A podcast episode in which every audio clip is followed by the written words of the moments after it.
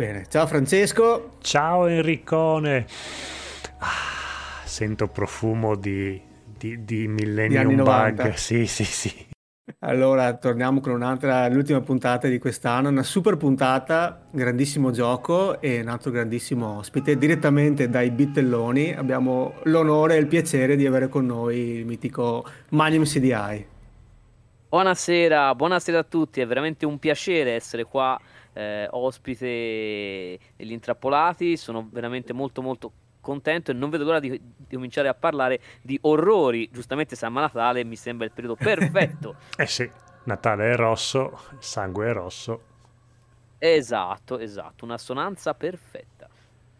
Allora, Magnum, sono sicuro che anche te, tutti i nostri ascoltatori sicuramente ti conosceranno, anche perché partecipi anche tu ai podcast, ai nostri podcast amici, sei Mhm. andato in Hardware Memory, sei andato da Simone, Sì. eccetera.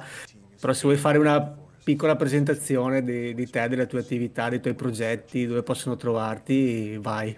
Certo, io sono Magnum CDI, eh, faccio, diciamo, faccio parte del, glu- del gruppo dei Bitelloni, eh, come appunto è stato appena detto, ovvero una, una una- una manica di appassionati di retro gaming, buona parte romagnoli, non tutti, io chiaramente sono estero, e- e- però appunto tutti, diciamo, tutti accomunati dalla voglia di parlare di retro gaming eh, in modo molto, diciamo, molto simpatico, irriverente, insomma, e, e abbastanza libero. E niente, quindi appunto al momento siamo affiliati insieme a, a Game Revs, dove, dove Mhm. scriviamo le, le nostre recensioni. Abbiamo comunque anche il nostro sito classico che trovate su www.ibitelloni.com eh, dove invece trovate tutte le nostre insomma, recensioni storiche, sono veramente tante. E, e poi niente, poi io appunto, io chi sono? Io sono un investigatore dell'oscuro e dell'improbabile, questo è, è Magnum CDI. Eh, caccio misteri videoludici, tecnologie obsolete, eh, sistemi audio-video, mh, e insomma diciamo che non mi limito, ecco, non mi limito. Ovviamente posso dirvi fin da subito che una delle mie, eh, tra l'altro, diciamo, uno dei miei generi preferiti in assoluto è proprio il survival horror. Questo è, è, una, è proprio una, una dichiarazione d'amore del, del sottoscritto, appunto, eh, appunto. Per quanto mi riguarda, appena si parla del survival horror classico, quindi diciamo fondali a, a telecamera fissa e tank control, quindi controlli a carro armato, io sono già a casa, ecco, sono già, sono già felice. I mitici controlli a carro armato. Che non piacciono a nessuno, ma a me sì. Vabbè, dai, all'epoca ce li siamo fatti andare bene tutti. Sì, sì, sì, sì, infatti, infatti. E niente, poi appunto è un po' come andare in bicicletta, no? Una volta che hai imparato, poi dopo li utilizzi quasi sempre abbastanza bene. Sì, ma è come andare in bicicletta con uno che ti tiene fermo da dietro, che non vuole farti andare avanti.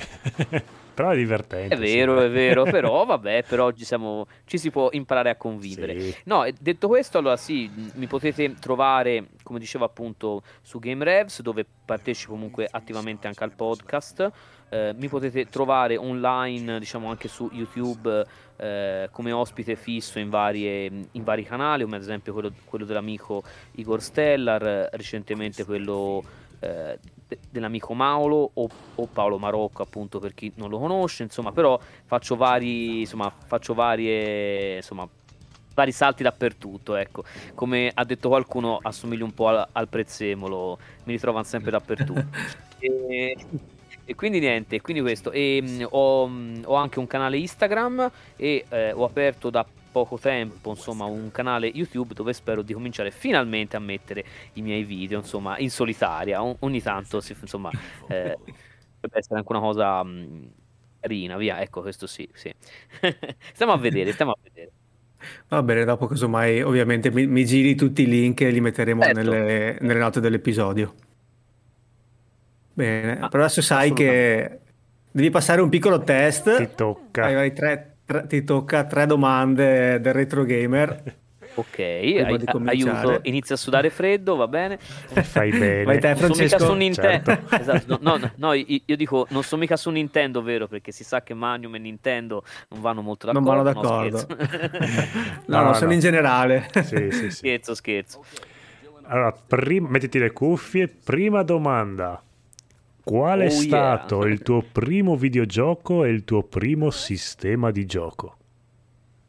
Attenzione, Eh. attenzione. Allora, il mio primo sistema di, di gioco, allora, non è facilissimo, ehm, diciamo, definirlo perché eh, ho ricordi molto vaghi, ma sicuramente eh, se la contendono un 8088 eh, tra l'altro griffato Atari, lo so, sembra strano, ma hanno fatto anche dei PC, diciamo, IBM compatibili, eh, con lo schermo color ambra e il Commodore Bello. 64. E quindi, eh, esatto, sono stati questi due sistemi i primi su cui ho, ho- ho- ho videogiocato.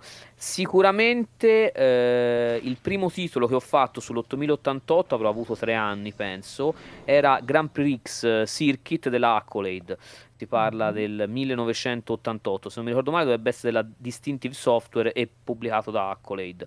E niente, questo è stato il mio primo gioco ed era un gioco appunto di Formula 1. Eh, io tra l'altro ho sempre amato i giochi poi di corse, quindi insomma forse ne è proprio lui la ragione, chi- chissà, chissà. Ma quel gioco lì, a, me, io odio i giochi di guida, ma quello lì Ok, era, era proprio, no, quello lì era proprio bello, ce l'avevo anch'io. E... Eh. Bello, bello, bello. Eh. No, e poi appunto, poi ora magari uno si, si immagina, ma effettivamente giocarci con lo schermo color ambra non era proprio la cosa più comoda dell'universo, eh, però vabbè, però ragazzi, quello è. E poi invece su Commodore 64 mi ricordo, ehm, diciamo, tantissimi titoli provati, soprattutto chiaramente software, non pro- insomma quelli che si trovavano in edicola, non propriamente legalissimi, e- però, vabbè, però all'epoca noi li compravamo come legali in Eh teoria, sì, infatti. avevano nomi diversi. E, per esempio, uno che mi ricordo è UFO sulla Casa Bianca. UFO sulla Casa Bianca. Casa Bianca, esatto, e praticamente è uno shooter game dove dobbiamo eh, distruggere delle navette aliene eh, appunto che stanno minacciando Washington e quindi quello sicuramente. Poi mi, mi ricordo molto molto bene il primo Impossible Mission che tra l'altro mi faceva effetto per l'urlo digitalizzato Sì. quando cade il, il personaggio. Esatto esatto. Eh, quello lì esatto quello lì esatto. E quello lì però era fantastico. E mh, ovviamente io non, non ci capivo niente però mi divertivo insomma.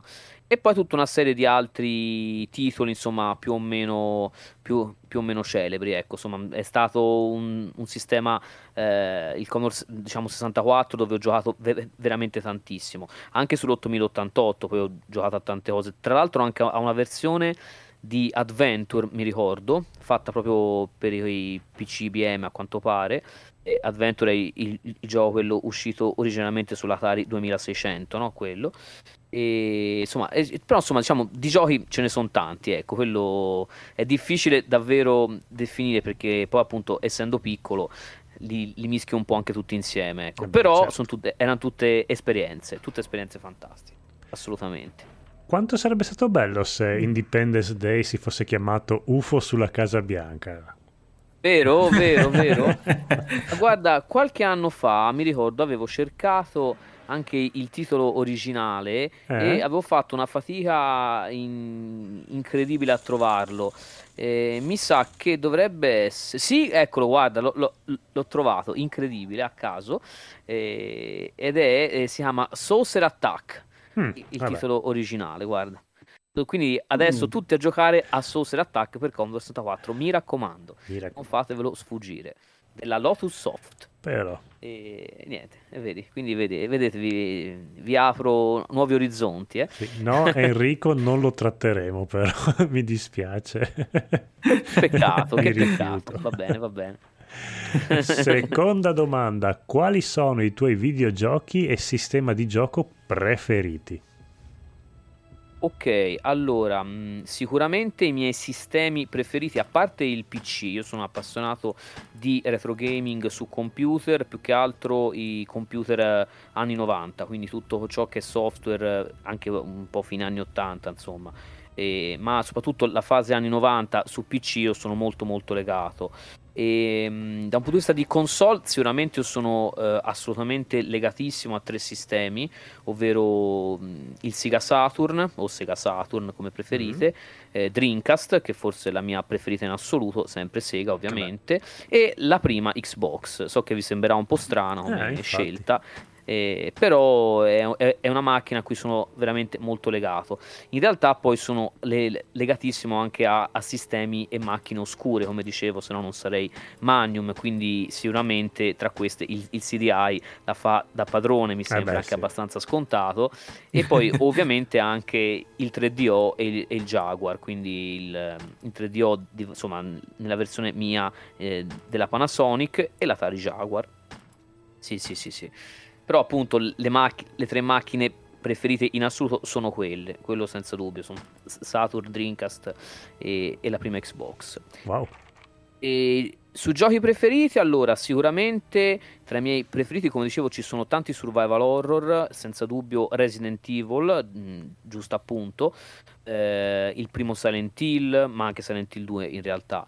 Eh, poi abbiamo tante avventure grafiche che mi sono rimaste nel cuore da Day of the Tentacle, soprattutto The Dig di LucasArts eh, poi appunto per esempio Gabriel Knight, Broken Sword, insomma avventure grafiche ce ne sono veramente tante, per esempio una delle mie preferite in assoluto e che mi ha anche ispirato un progetto cinematografico che ancora ahimè non sono riuscito a portare avanti è The Dark Eye che è un'avventura uscita esclusivamente su PC nel 1995 mh, ispirata ai racconti di Edgar Allan Poe, un'avventura bellissima e questa è veramente molto particolare, una, una un'atmosfera unica. Tra l'altro hanno utilizzato appunto la stop motion con i, i pupazzi, insomma, una cosa veramente particolare. E, eccetera. Quindi questo senza dubbio. Apprezzo molto anche i giochi di guida, senza dubbio, eh, a partire da, per esempio, da, vabbè, da Grand Prix, quello di appunto di, sì. di of Crammond.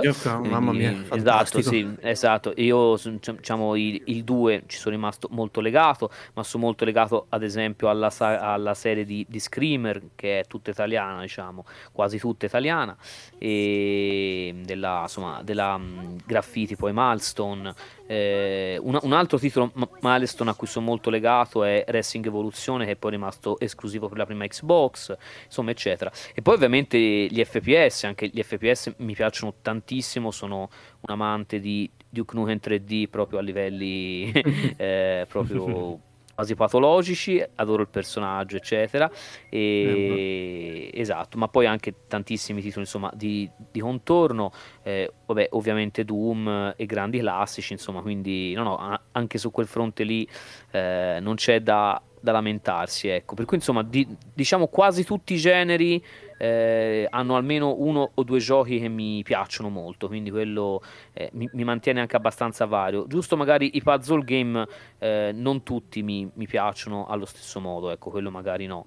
Però buona parte dei, diciamo, del, dei generi videoludici li apprezzo praticamente tutti, ecco.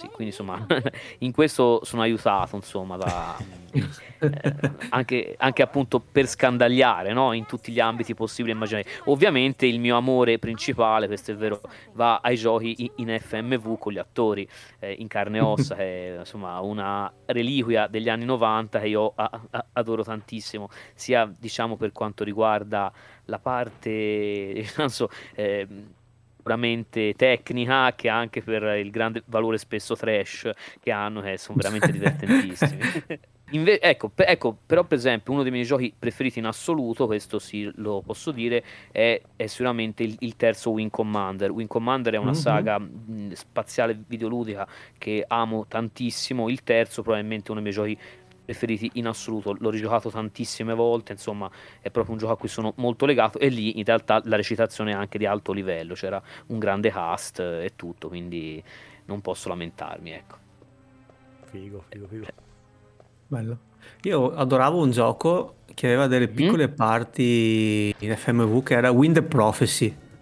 Ah, so beh, sì, sì, assu- cioè, certo, mia. assolutamente. Della Cocktail Vision. Uno di loro sono molte. Esatto, io sono molto legato ai, ai, ai, ai due Inca mm-hmm. fatti da loro. Non so se avete presente, sono giochi veramente diciamo molto particolari perché hanno, sono un misto di generi, no? sono un po' avventura, un po' shooting, un po' gioco spaziale, un po' tutto e hanno un setting veramente strano, cioè sembra un viaggio sotto, sotto trip a volte, no? sono delle cose veramente eh, impressionanti. Inca appunto sono molto legato sì, anche a quella serie lì e loro effettivamente mh, sia con Win ma poi anche con, anche con Lost in Time, insomma avevano fatto delle cose veramente particolari, sì. E, insomma, no, non male. Ma vabbè, già, poi giusto hanno fatto anche, mm, chiama, anche Goblins e loro, insomma, sì. era un team abbastanza strano, eh? abbastanza particolare, sì. La terza domanda, Bene. cos'è per te il retro gaming e che rapporto hai oggi con i videogiochi? Ok, allora, il retro gaming per me è una fonte eh, costante di, ehm, di curiosità, è una fonte costante di eh, possibilità di approfondimenti e di scoperte, perché davvero c'è talmente tanto eh, uscito nel passato per le varie piattaforme che siano appunto computer dell'era eh, appunto Commodore 64 o, o, similari che può essere appunto Amstrad CPC, MSX, Spectrum e quant'altro sia dopo eccetera.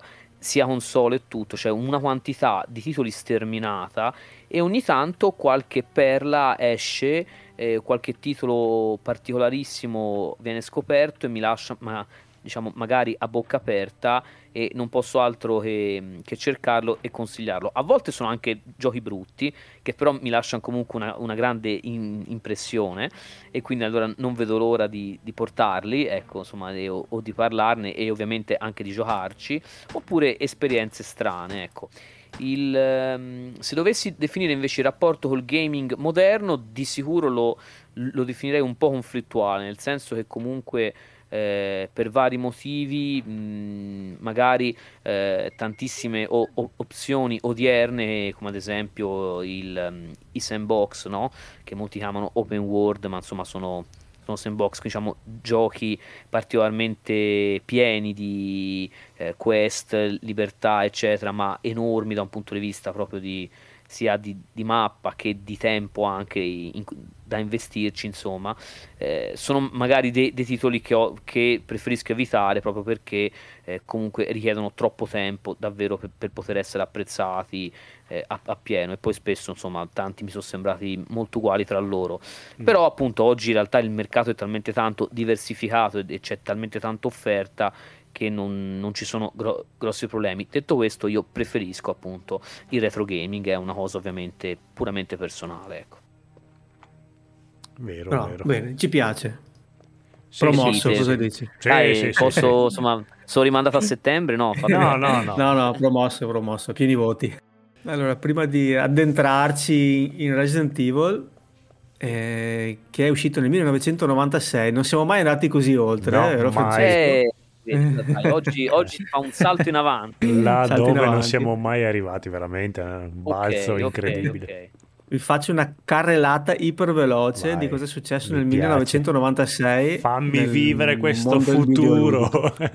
per capire un po' nel 1996 cosa è successo nel mondo dei videogiochi, giusto per inquadrare un po' la situazione. Certo, certo. bravo. Allora, dal, dal, punto di vista aziendale, eh, Sony eh, ha sorpassato Nintendo eh, come fatturato annuo in appena un anno e mezzo dall'uscita eh nel comando de, del mondo dei videogiochi. Sì. Quindi Magnum sarei contento. Esatto, contentissimo. Eh, poi in realtà era Nintendo che era in ritardo, quindi col, appunto, con la commercializzazione del Nintendo 64, quindi giustamente eh, eh, ci hanno messo troppo. Eh, capita. La Blizzard fonda la Blizzard North, eh, Midway Games ehm, avvia l'acquisizione di Atari. Eh. Sì, sì. Attenzione, una bomba e viene fondata la Valve. Però nel eh 96, sì, piccola, nel 96.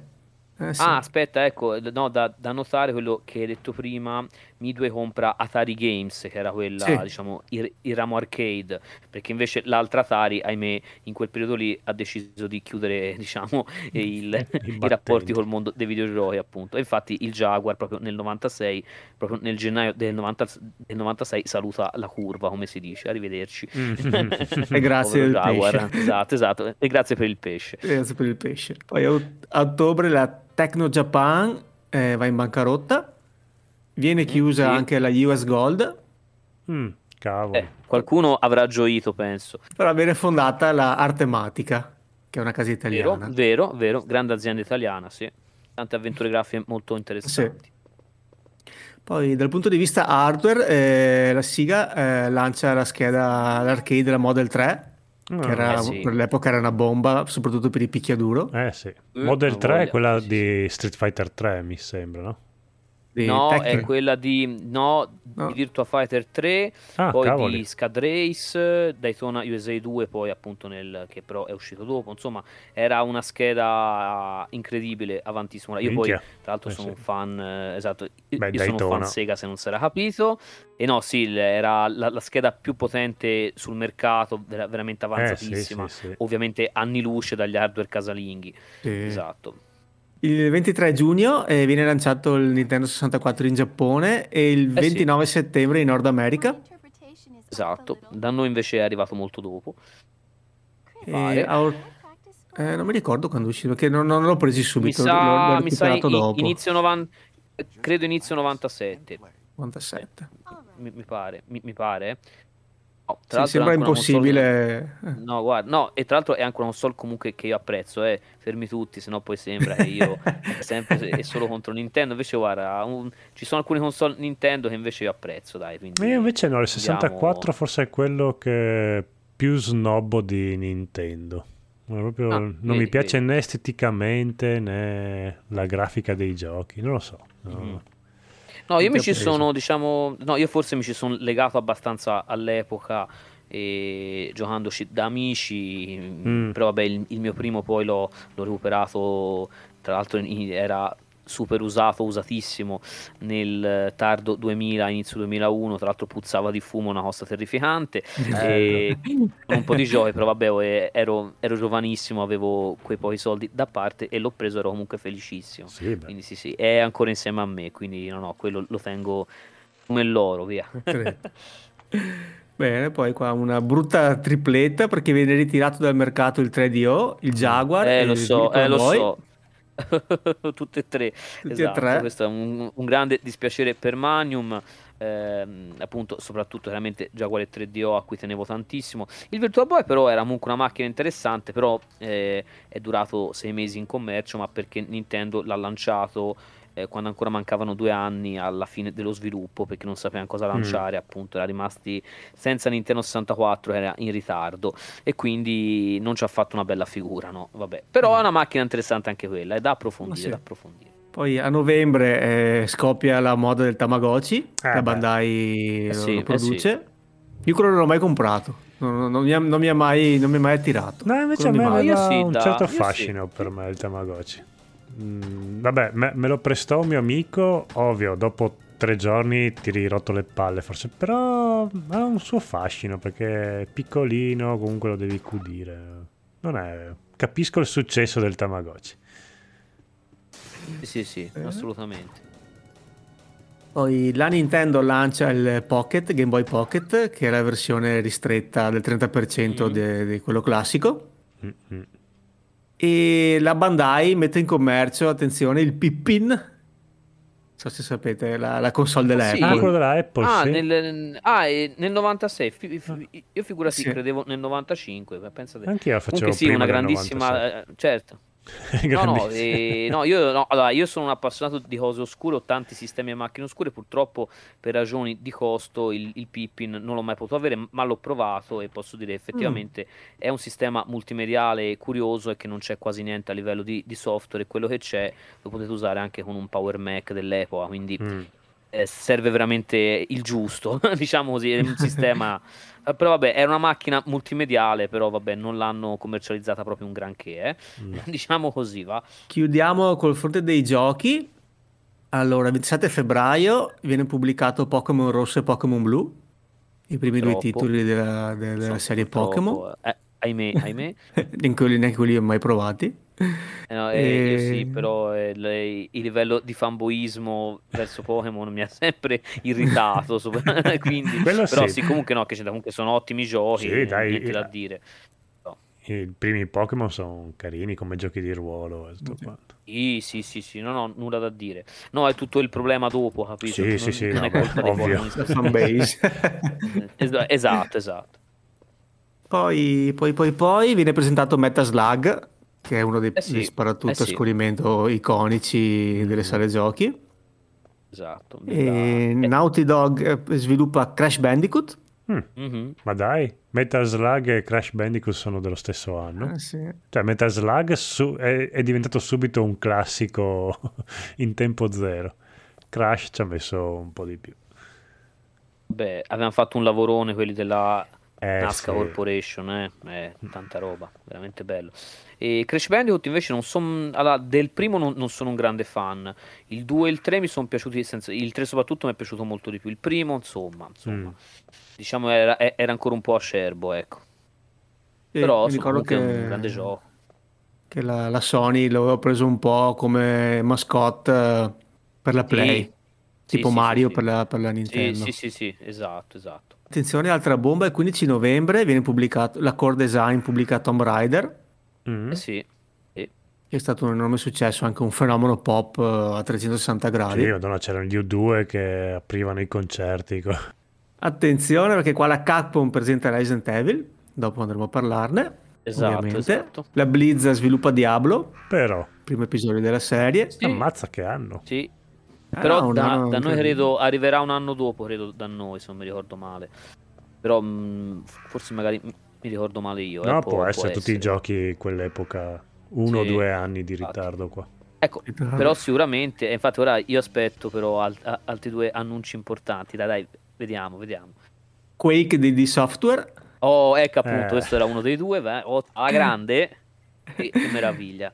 E che gioco fantastico, sì. Poi vengono presentati dei classici sparatutto, quelli con la pistola. Parliamo di Virtual Cop 2, The House of the Dead, Lì- Time Crisis della Siga. Eh, belli. Esatto, esatto. E Time Crisis invece della, e dei rivali storici di Sega, ovvero Namco.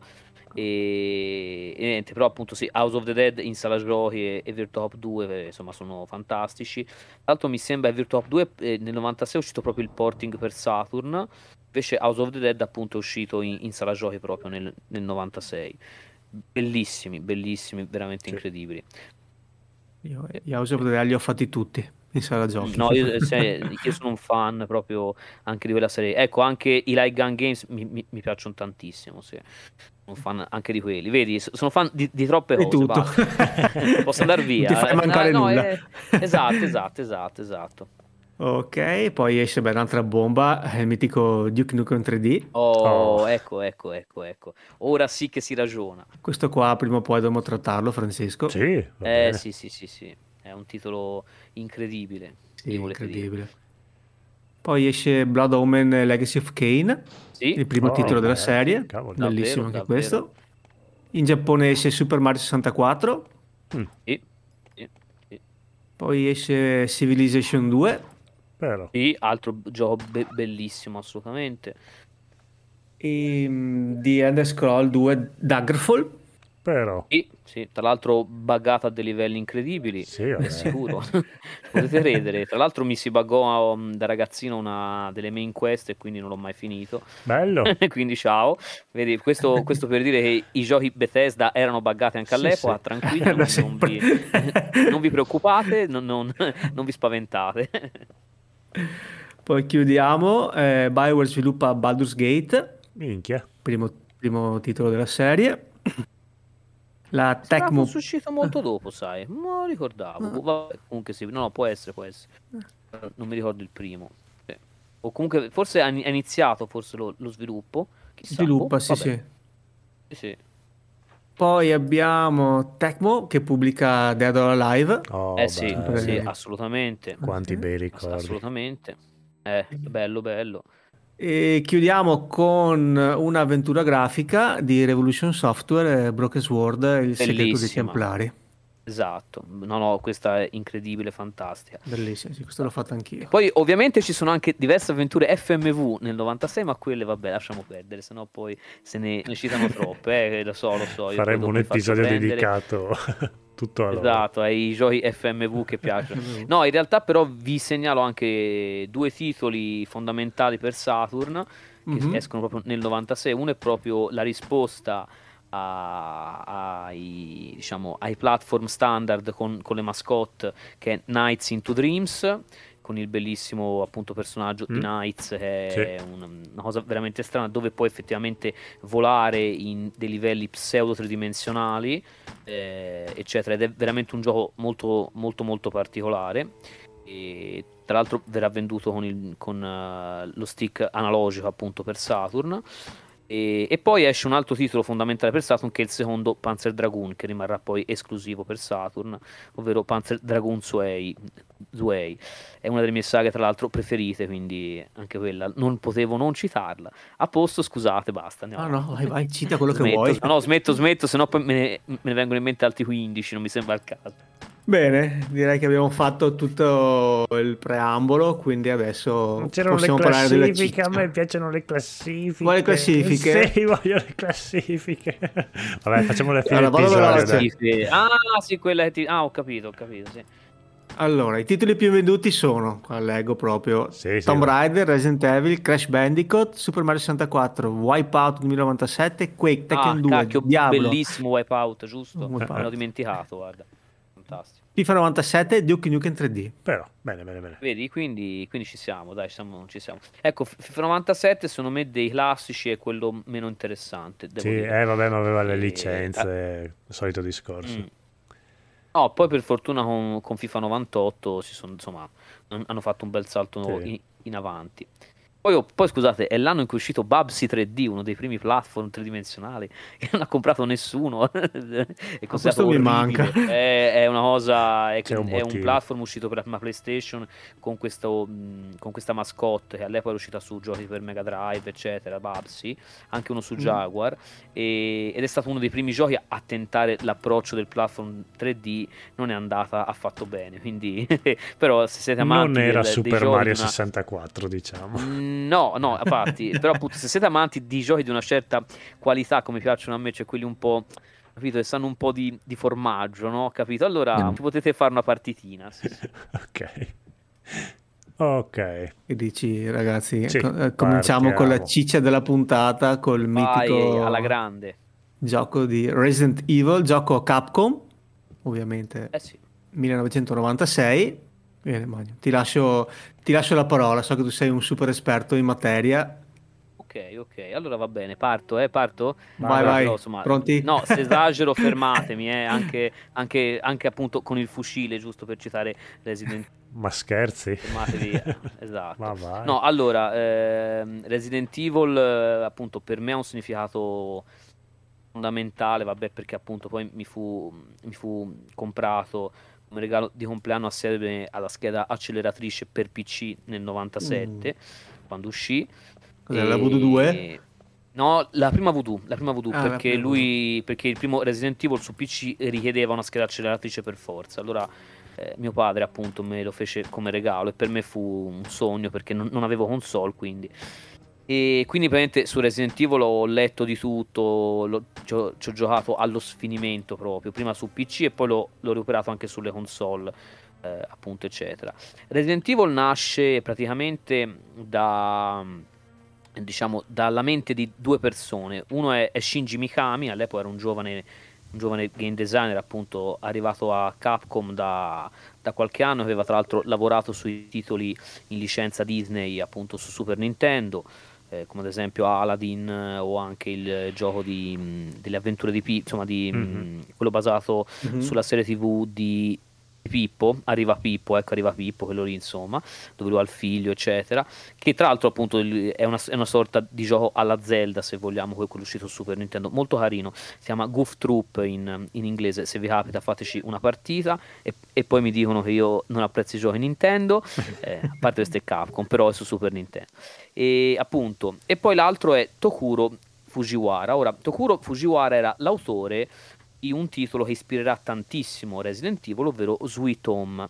Sweet sì. Home era esatto un, um, un, un, un, gioco di ruolo uscito e, ed era anche un adattamento, eh, diciamo, videoludico di un film cinematografico, quindi un tie-in come si, si si diceva all'epoca, di un film appunto giapponese chiamato appunto Sweet Home. Da noi credo non sia mai arrivato il film, quindi non, non lo conosciamo, e neanche il gioco in realtà, perché è rimasto eh, per tantissimo tempo confinato in, in, in, Giappone, poi ora credo ci siano eh, da diversi anni delle, delle, traduzioni in inglese appunto, o diciamo fatte in casa no? da appassionati.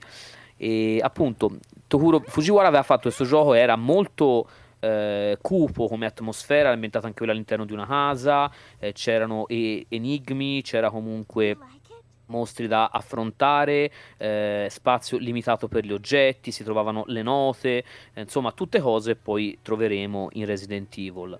E infatti l'idea iniziale era proprio di fare un remake di questo Sweet Home, ovviamente in Occidente ne- nessuno l'aveva mai visto, e per cui appunto cer- cercarono un po' di vie appunto con questo giovane Shinji Mikami che, eh, che ricevette l'imbeccata ora ovviamente era, era, già uscito su computer da diversi anni Alone in the Dark eh. che è stato mm. diciamo il vero progenitore eh, sì. dei survival horror quelli moderni appunto, soprattutto quelli come piacciono a me con i tank control e, la, e le schermate appunto e, i fondali bidimensionali, quindi fondali bidimensionali e personaggi e oggetti diciamo importanti fatti in grafica poligonale.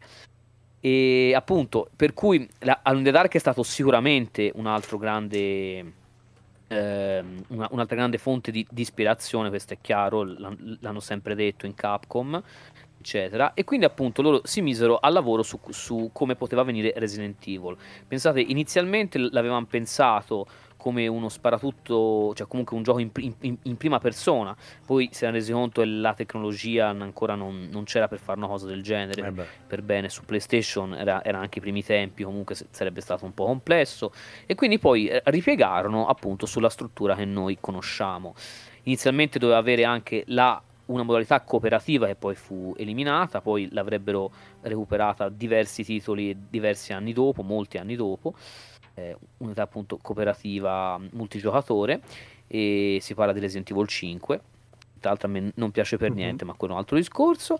E niente, appunto. E quindi, e poi eh, avevano appunto mh, varie idee per personaggi e tutto. Tra l'altro, loro il, il vero nome di, di, Resident Evil in Giappone è Biohazard, sì. ma in, ehm, esatto, ma quando doveva uscire poi in Occidente, questo titolo era già sotto copyright, credo sia da una band che da un gioco comunque per MS-DOS o qualcosa del genere e quindi loro mh, cambiarono, fecero una specie di concorso interno e vinse Resident Evil, quindi da lì è stato Resident Evil. E niente, appunto, da lì iniziarono a, a, a, costruirlo, si ispirarono ovviamente sia a Sweet Home, come dicevo, che a Alone in the Dark, ma anche, attenzione, questo mm. ve lo dico così, così avete una cosa molto interessante, a un survival horror antelitteram, appunto, eh, del 94, uscito solo per 3DO in Giappone. Attenzione, Oddio. attenzione. Esatto, attenzione. nel 94 infatti la River Hill Soft fece uscire in Giappone un titolo che si chiamava Doctor Hauser, che è tra l'altro il primissimo survival horror con l'ambiente totalmente poligonale, quindi interamente. Il gioco era molto... Ehm, diciamo, molto ambizioso e tra l'altro è un gioco comunque dei primi tempi del 3DO vi assicuro che non gira bene affatto okay. in certe stanze eh, scatta parecchio però senza dubbio è interessante non ci sono i nemici ma siamo noi contro una casa piena di trappole. Questo sicuramente mm, eh l'ispirazione l'ha data. Tra l'altro, l'apertura delle porte è identica a quella di Resident Evil, quindi qualcuno in Capcom l'ha visto e ci ha giocato di sicuro, ve lo ve l'assicura il buon Magnum. e, per cui, eh, insomma, e anche lì appunto troviamo note sparse, è sempre un po' la stessa cosa, vedi, non si inventa nulla. E appunto, quindi ispirandosi a, questi, a queste cose, appunto. Mh, eh, si crea questo ambiente. Ovviamente Capcom, eh, insomma, gli, gli sviluppatori cercano eh, delle, mm, delle, ville in stile occidentale il più possibile mm, diciamo cupe e spaventose in modo da creare poi questi fondali che, che rimarranno iconici. E poi chiaramente viene creata la trama vengono, creati i, i, personaggi e quant'altro. Tra l'altro almeno due personaggi rimarranno ta- tagliati rispetto ai piani iniziali dovevano esserci altri personaggi in gioco oltre a quelli già presenti e, e niente appunto uno tra l'altro era tipo uno, una sorta di uomo mezzo cyborg, eccetera, e, e un altro invece era mm. un personaggio che poi in realtà è citato anche nel manuale, ma nel gioco non, non si vede, chiamato Edward Dewey, che era praticamente un personaggio alla Eddie Murphy, quindi era diciamo un po' la spalla comica. Questi personaggi poi sono stati tagliati. Per fortuna. E niente, quindi esatto, con tutto questo si mette insieme questo progetto, si mette insieme questo progetto, ovviamente il gioco presenterà, come dicevo, un'atmosfera horror. Eh, eh, gli zombie, eh, ispirandosi ovviamente ai film di Giorgio Romero e anche a un certo film di zombie italiano che non viene mai abbastanza citato, ovvero quello che da noi è chiamato Zombie 2 di Lucio Fulci. Esatto, di cui io sono tra l'altro un, un grande fan, e che invece in, eh, in, America appunto è chiamato Zombie o Zombie Flash Eaters. Molto più insomma, molto, insomma eh, oh, raga, eh, si chiama così. Tra l'altro un film insomma veramente notevole per essere fatto con, con poche lire. E no, quindi gli zombie eaters. esatto zombie flash eaters. E niente. E quindi appunto quindi succede appunto il, il titolo in realtà se ci pensiamo o, oggi fa un po' ridere pensarci ma eh, Capcom non credeva tanto in questo gioco, cioè si aspettava una quantità di, di vendite abbastanza contenuta e modesta, non, non, credeva che potesse essere un grande successo. E quindi... E, e niente, quindi questo, questo sicuramente, insomma, diciamo che... Bah, insomma, è un po' così, è un po' così. E, detto, ne, nessuno si aspettava molto probabilmente che... Eh, all'improvviso una cosa del genere avrebbe colpito tanto, no? Eh, che sarebbe arrivato così forte. Che esplodesse, no? Al... sì. Esatto, che, che, esplodesse. E invece questo successe. Sarà un misto di cose, sarà stato la, l'atmosfera che si creava, sarà stato eh, comunque la tensione, il sistema di telecamere che chiaramente spesso nasconde i pericoli, quindi aumenta la tensione, eh, sarà stato tante cose diverse, perché questo gioco veramente ha eh, tante c- caratteristiche che lo rendono unico comunque, al, cioè, o almeno quando è uscito era unico appunto, per esempio in, in, in On the Dark l'inventario è comunque è, è molto capiente, eh, a differenza di Resident Evil si possono lasciare per terra gli oggetti, cosa in Resident Evil poi si vedrà solo molto più avanti, eccetera. Però appunto Resident Evil poi si inventa questa feature dei box magici mm. collegati l'uno, tra, l'uno all'altro in cui effettivamente si possono mettere gli oggetti in più per poi riprenderli quando serve. E, e niente, ovviamente, vabbè, se vogliamo citare anche qualcosa de- della trama, può dire sì, così, sì, sì. no? Che dite, ok. Vai, vai. Praticamente, esatto, il gioco inizia appunto nella città eh, appunto di Raccoon City dove una serie di omicidi e sparizioni stanno inquietando la popolazione lo- locale. Ci sono um, un sacco di, di, persone sulle montagne Arcle che, che sono scomparse e, e, pertanto sono tutti abbastanza preoccupati. Un elicottero di, questa, di questo team, il team... Ehm, eh, eh, diciamo, il, es- esatto, ci sono due team eh, all'inter- diciamo, all'interno delle forze di polizia, ecco, per essere più precisi, di Recon City, eh, ci sono questi due team chiamati appunto che sono riuniti sotto il nome Stars, ovvero sono Team Alpha e Team Bravo. Mm-hmm. Il Team Bravo viene spedito appunto sulle, sulle montagne per, per, investigare su queste sparizioni eh, e, e, omicidi, appunto, perché queste vittime sono state tutte ri, diciamo, ritrovate, eh, diciamo, mm, un po' smangiucchiate, un po' sbrindellate, insomma, come lo volete. un po' sbranate, insomma, fate voi. E, e, e, a un certo punto, però, anche il team bravo smette di rispondere. Allora il team alfa parte co- con l'elicottero e trovano appunto l'elicottero de- del team Bravo precipitato, non c'è nessuno all'interno. Eh, mentre sono lì a, a, a, cercare segni di vita da parte dei membri del, del team Bravo, vengono attaccati da, da, da dei cani eh, stranamente molto feroci e un po', eh, diciamo, un pochino mh, in decomposizione, se vogliamo. E, il team appunto viene attaccato da, da questi cani e il, diciamo, il primo, la prima vittima è proprio un membro della, della squadra alfa, Joseph Frost, che viene anche in modo piuttosto grafico s- sbranato mm-hmm.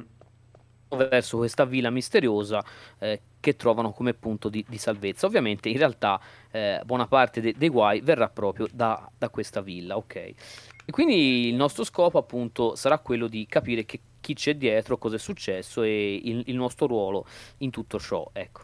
E, ehm, la cosa interessante è che appunto eh, innanzitutto i filmati sono fatti con attori e vai e infatti sono contentissimo eh, diciamo, i, il filmato introduttivo e, e, filmati finali sono fatti appunto con attori in carne e ossa eh, tra l'altro attori non professionisti, che tra l'altro è stato difficilissimo negli anni ritrovare perché non essendo professionisti chiaramente non avevano idea di cosa, di cosa facevano, erano attori, diciamo, erano persone, erano magari in Giappone o per lavoro o per altre cose e sono stati presi e, insomma, e usati per fare queste sequenze e poi ovviamente ridoppiati. E, e niente, quindi l'intro eh, e i vari finali sono fatti appunto con, con questi attori. E poi ovviamente c'è da, da, da considerare appunto che eh, il doppiaggio di questo gioco è leggendario, ovvero i, i dialoghi sono estremamente diciamo, com, come, diciamo volendo usare un, una cosa moderna, cringe, sono piuttosto assurdi, insomma, dal, dal Jill Sandwich che dice Barry al uh, Jill Master of Unlocking, sempre detto da Barry, insomma, ce ne sono tante. E appunto la, la, la qualità del doppiaggio, sinceramente, è altamente questionabile, cosa è però aumentato proprio eh, il godimento no, dell'intera, eh sì. dell'intera, vicenda, no? nel senso che comunque oggi il doppiaggio è, è iconico proprio e tra, e, e tra, l'altro tantissimi altri survival horror avranno un doppiaggio eh, piuttosto questionabile a, a loro volta a, e qualche volta anche peggio, eh? per esempio mi viene in mente Deep Fear per Saturn, è un doppiaggio veramente allucinante, e, eccetera. Originalmente tra l'altro doveva essere doppiato anche in giapponese, ma credo fosse stato fosse talmente brutto in giapponese che poi hanno, hanno, lasciato solo quello inglese. Quindi, insomma, vi immaginate, non è che questo già sia proprio il massimo della vita. E niente. E quindi noi una volta arrivati al coreografico menu principale possiamo scegliere eh, chi interpretare, ovvero Chris Redfield o, Jill Valentine, eh, quindi i, i, due personaggi della squadra alfa.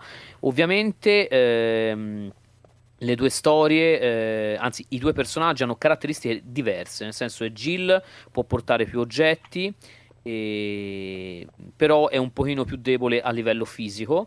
Eh, Chris può portare meno oggetti perché noi abbiamo, come dicevo, un inventario limitato, però può diciamo, sopportare meglio anche quando, è, diciamo, quando ha la salute bassa, eh, non, non arranca, ecco, rimane abbastanza comunque sempre molto veloce e quant'altro, però appunto è scarsamente armato, eh, eccetera. Quindi diciamo, eh, tra l'altro in versione giapponese eh, Jill equivale alla modalità easy e Chris a quella hard, oh. c'è proprio scritto, invece poi nelle versioni occidentali questa cosa non c'è. E niente appunto, mm, l'intro tra l'altro eh, fu subito censurata, tant'è che a noi mm. è arrivata quella in bianco e nero, sì. in realtà sarebbe stata a colori e piuttosto splatter, devo dire, apprezzabilissima, e, però appunto noi invece ci è arrivata quella censurata e per averne una no, non censurata siamo dovuti diventare matti. Vi assicuro che a cercare eh, diciamo, la lista no, di, di, cosa è uscito come in versione censurata o no è veramente un, un disastro, ve l'assicuro. Si diventa pazzi. Comunque, vabbè, detto questo, tra l'altro hanno censurato anche altre cose, tipo perché alla fine dell'intro c'è una coreografia a presentazione dei personaggi, per esempio Chris fuma e anche quello per esempio sì. l'hanno censurato. Eh, insomma, cose del genere. E non, nessuno pensa ai bambini. no, in realtà i bambini non dovrebbero giocare a Resident Evil. E, e, e, tra l'altro mi ci metto pure io che l'ho giocato a poco più di, di 10 anni, quindi è anche colpa mia. Vabbè, ma vabbè, capita. E poi uno si lamenta se sono venuto così, no? E comunque.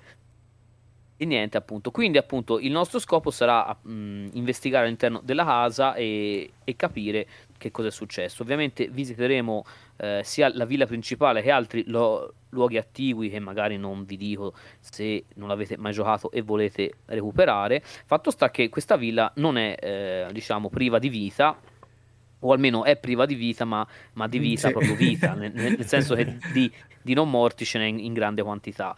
Quindi troveremo una gran quantità di zombie, di creature varie, cani, eh, ne so, ragni, i corvi, eh, o, o, per esempio gli hunter che sono tra i, sì. i nemici più più cattivi credo de- che abbia mai visto in un videogioco mm, insomma mm-hmm. ora poi mm. dopo vi dico meglio e sedete quindi il discorso è questo come vi immaginate questo gioco è un bilanciamento tra esplorazione eh, combattimento che può essere fatto eh, con armi da fuoco o anche corpo a corpo non consiglio con il coltello ma sinceramente più per sport che per altro.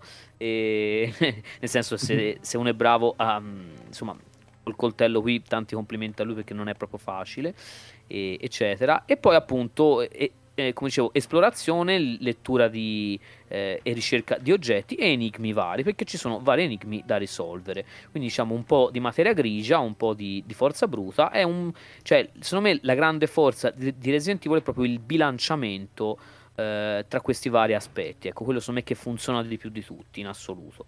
Questo è un po' quello che penso io. Non so voi, insomma, cosa ne, ne pensate, ma io, insomma, io la vedo così, ecco. Sì, sì, sì, sono totalmente d'accordo con te. Un bilanciamento perfetto di questi, di questi aspetti. Esatto. Che a me eh, piacevano eh, no, molto sia... Esatto. E niente, poi a questo si unisce ovviamente un accompagnamento sonoro senza dubbio molto molto buono, a eh, parte il doppiaggio, ma abbiamo detto non proprio, vabbè, quello è un'altra cosa, ma, ma le musiche, gli, gli effetti sonori e tutto. Sì, sì, è vero, però appunto la parte della colonna sonora in realtà è veramente eccellente, quindi proprio bella, bella. E poi ovviamente scopriremo che eh, c'è una certa compagnia farmaceutica dietro tutto ciò, ovviamente la Umbrella Corporation che al, almeno di nome, eh, se non la conoscete, insomma, andate a sotterrarvi perché è impossibile. non, cioè, se non avete mai visto niente di Resident Evil, né film né altro, insomma, però mi sembra un po' difficile. E, e niente. E appunto, e quindi questo diciamo, è, è, il gioco base.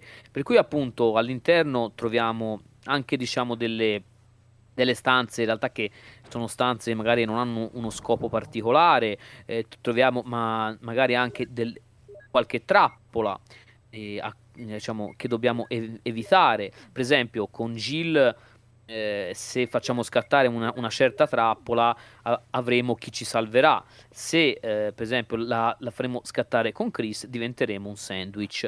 E quindi in quel caso lì, appunto, non, nessuno ci salverà. E, e niente, i personaggi, ovviamente ogni, ognuno dei due personaggi interagirà con un personaggio di supporto differente. Jill avrà Barry Barton, che è un, un amico e collega di Chris, eh, che la accompagnerà lungo tutto il gioco, quindi ogni tanto lo, lo, incontreremo, lui ci darà anche oggetti e tutto. E tra l'altro mh, gli incontri con lui cambieranno anche a seconda di magari del piano in cui ci muoveremo, di dove andremo eh, e di cosa anche faremo, perché tra l'altro, anche se è difficile, eh, potremo anche appunto in, certe, in certi momenti eh, rischiare di, di farlo morire tra l'altro, questo ve lo dico insomma come cosa. Stessa cosa anche mm. per la collega di Chris, che è Rebecca Chambers, che è una, una giovane recluta del team Bravo, una delle poche sopravvissute del, del, team Bravo, che lei appunto lei affiancherà Chris nella sua campagna ed è un personaggio molto interessante, ma anche lei appunto se non, non staremo attenti e non diciamo prenderemo giuste decisioni, eh, sicuramente farà una brutta fine, quindi bisogna stare attenti. E sì, questo chiaramente influirà an- anche sul finale, eh, certo. Mm, ah, ok, quindi se, se, lei fa una brutta fine non andiamo in game over, ma ci sarà un finale diverso. Esatto, esatto, ah, okay. esatto. Il finale cambia a seconda di chi salviamo e di cosa facciamo. Ora ho detto non voglio spoilerare troppo, però questo è un po' il discorso. E niente, appunto. Per cui questo è, diciamo, il gioco base, ecco, se Mm-mm. vogliamo. Quindi lui esce su PlayStation, ha un successo, come dicevo, immediato, incredibile, eh, diventa uno dei giochi appunto più venduti dell'anno, eh, al- alla fine sarà uno dei giochi più venduti della prima PlayStation, tra l'altro, no? in senso assoluto. Quindi, insomma, veramente fa un botto che oggi è veramente, cioè oggi, oggi lo sappiamo, ma all'epoca era proprio inaspettato, come dicevo, proprio per Capcom stessa. Sì, E sì, quindi, che voleva fermarlo a un certo eh, punto capito? questo gioco, quindi non, non voleva farlo uscire. Eh sì, sì, no, nel senso, no, nel senso, erano poco convinti, questo Sì, era un po' il discorso. Molto poco. E quindi questo un po' è. Ovviamente poi il gioco, tra l'altro, a secon- cioè, presenta anche delle sfide interne, per esempio se finiamo il gioco eh, in un certo modo eh, o per esempio molto velocemente possiamo sbloccare diciamo degli oggetti appositi per la partita successiva, per esempio un'arma con i proiettili infiniti, eh, in questo caso il lanciarazzi, eh, possiamo per esempio anche ehm, avere una chiave speciale per poter accedere a una stanza che non possiamo aprire durante la prima partita che ci permette di cambiare costume al personaggio. Insomma, ci sono tante piccole cose. C'è un gioco veramente che fa anche della rigiocabilità uno dei suoi punti di forza, sia per il cambio personaggio, ma anche proprio per esplorare meglio la villa e tutto il resto. Ovviamente i nemici sono in teoria soverchianti, quindi bisogna eh, ri- risparmiare munizioni, non si possono bu- buttare via all'infinito, anche perché appunto i mostri sono tanti e quindi bisogna stare attenti. Ci sono tanti tocchi di classe, per esempio, che ne so, se spariamo con il fucile eh, a distanza ra- ravvicinata con uno zombie, lo decapitiamo seduta stante, no? Cose del genere, cosa che ovviamente la pistola non fa. eh, oppure appunto se spariamo eh, con, il- con il lanciagranate, pre- no, no, scusate, con, con il bazooka, insomma, eh, insomma, cambia a seconda del tipo di proiettile che usiamo anche l'effetto sui mostri, insomma, quindi magari alcuni tipi di proiettili, appunto abbiamo quelli standard, quelli, quelli, di- diciamo infiammabili e, quelli acidi sono più adatti eh, per, qualche, per, per- un mostro piuttosto che per un altro. Insomma, diciamo che eh, c'è, c'è molta più ciccia di quanto non sembri, ecco, questo è un po' il discorso pratico, ecco, di, di Resident Evil. E quindi, come dicevo, nulla, visto il, il- il grande successo, ovviamente non tardano ad arrivare delle conversioni, che ovviamente, come dicevo, arriveranno poi l'anno successivo per, ehm, su Windows, che in teoria doveva essere ehm, eh, non censurato, invece poi da, da noi in realtà era, era censurato lo stesso i filmati, va bene perché, Alcune- da, da alcune parti è arrivato non censurato, da altre sì, da noi è censurato. E il supporto obbligatorio per le schede appunto acceleratrici. Poi eh, questo veramente regala anche una grafica comunque superiore al- alla versione per, per PlayStation. E poi tra l'altro due, due armi extra da sbloccare che sono una, una mitraglietta praticamente per, per Jill e un fucile d'assalto per Chris. Quindi pensate un po' queste sono esclusive per la versione eh, PC quindi se lo volete recuperare su PC in qualche modo insomma avete anche qualcosa di extra.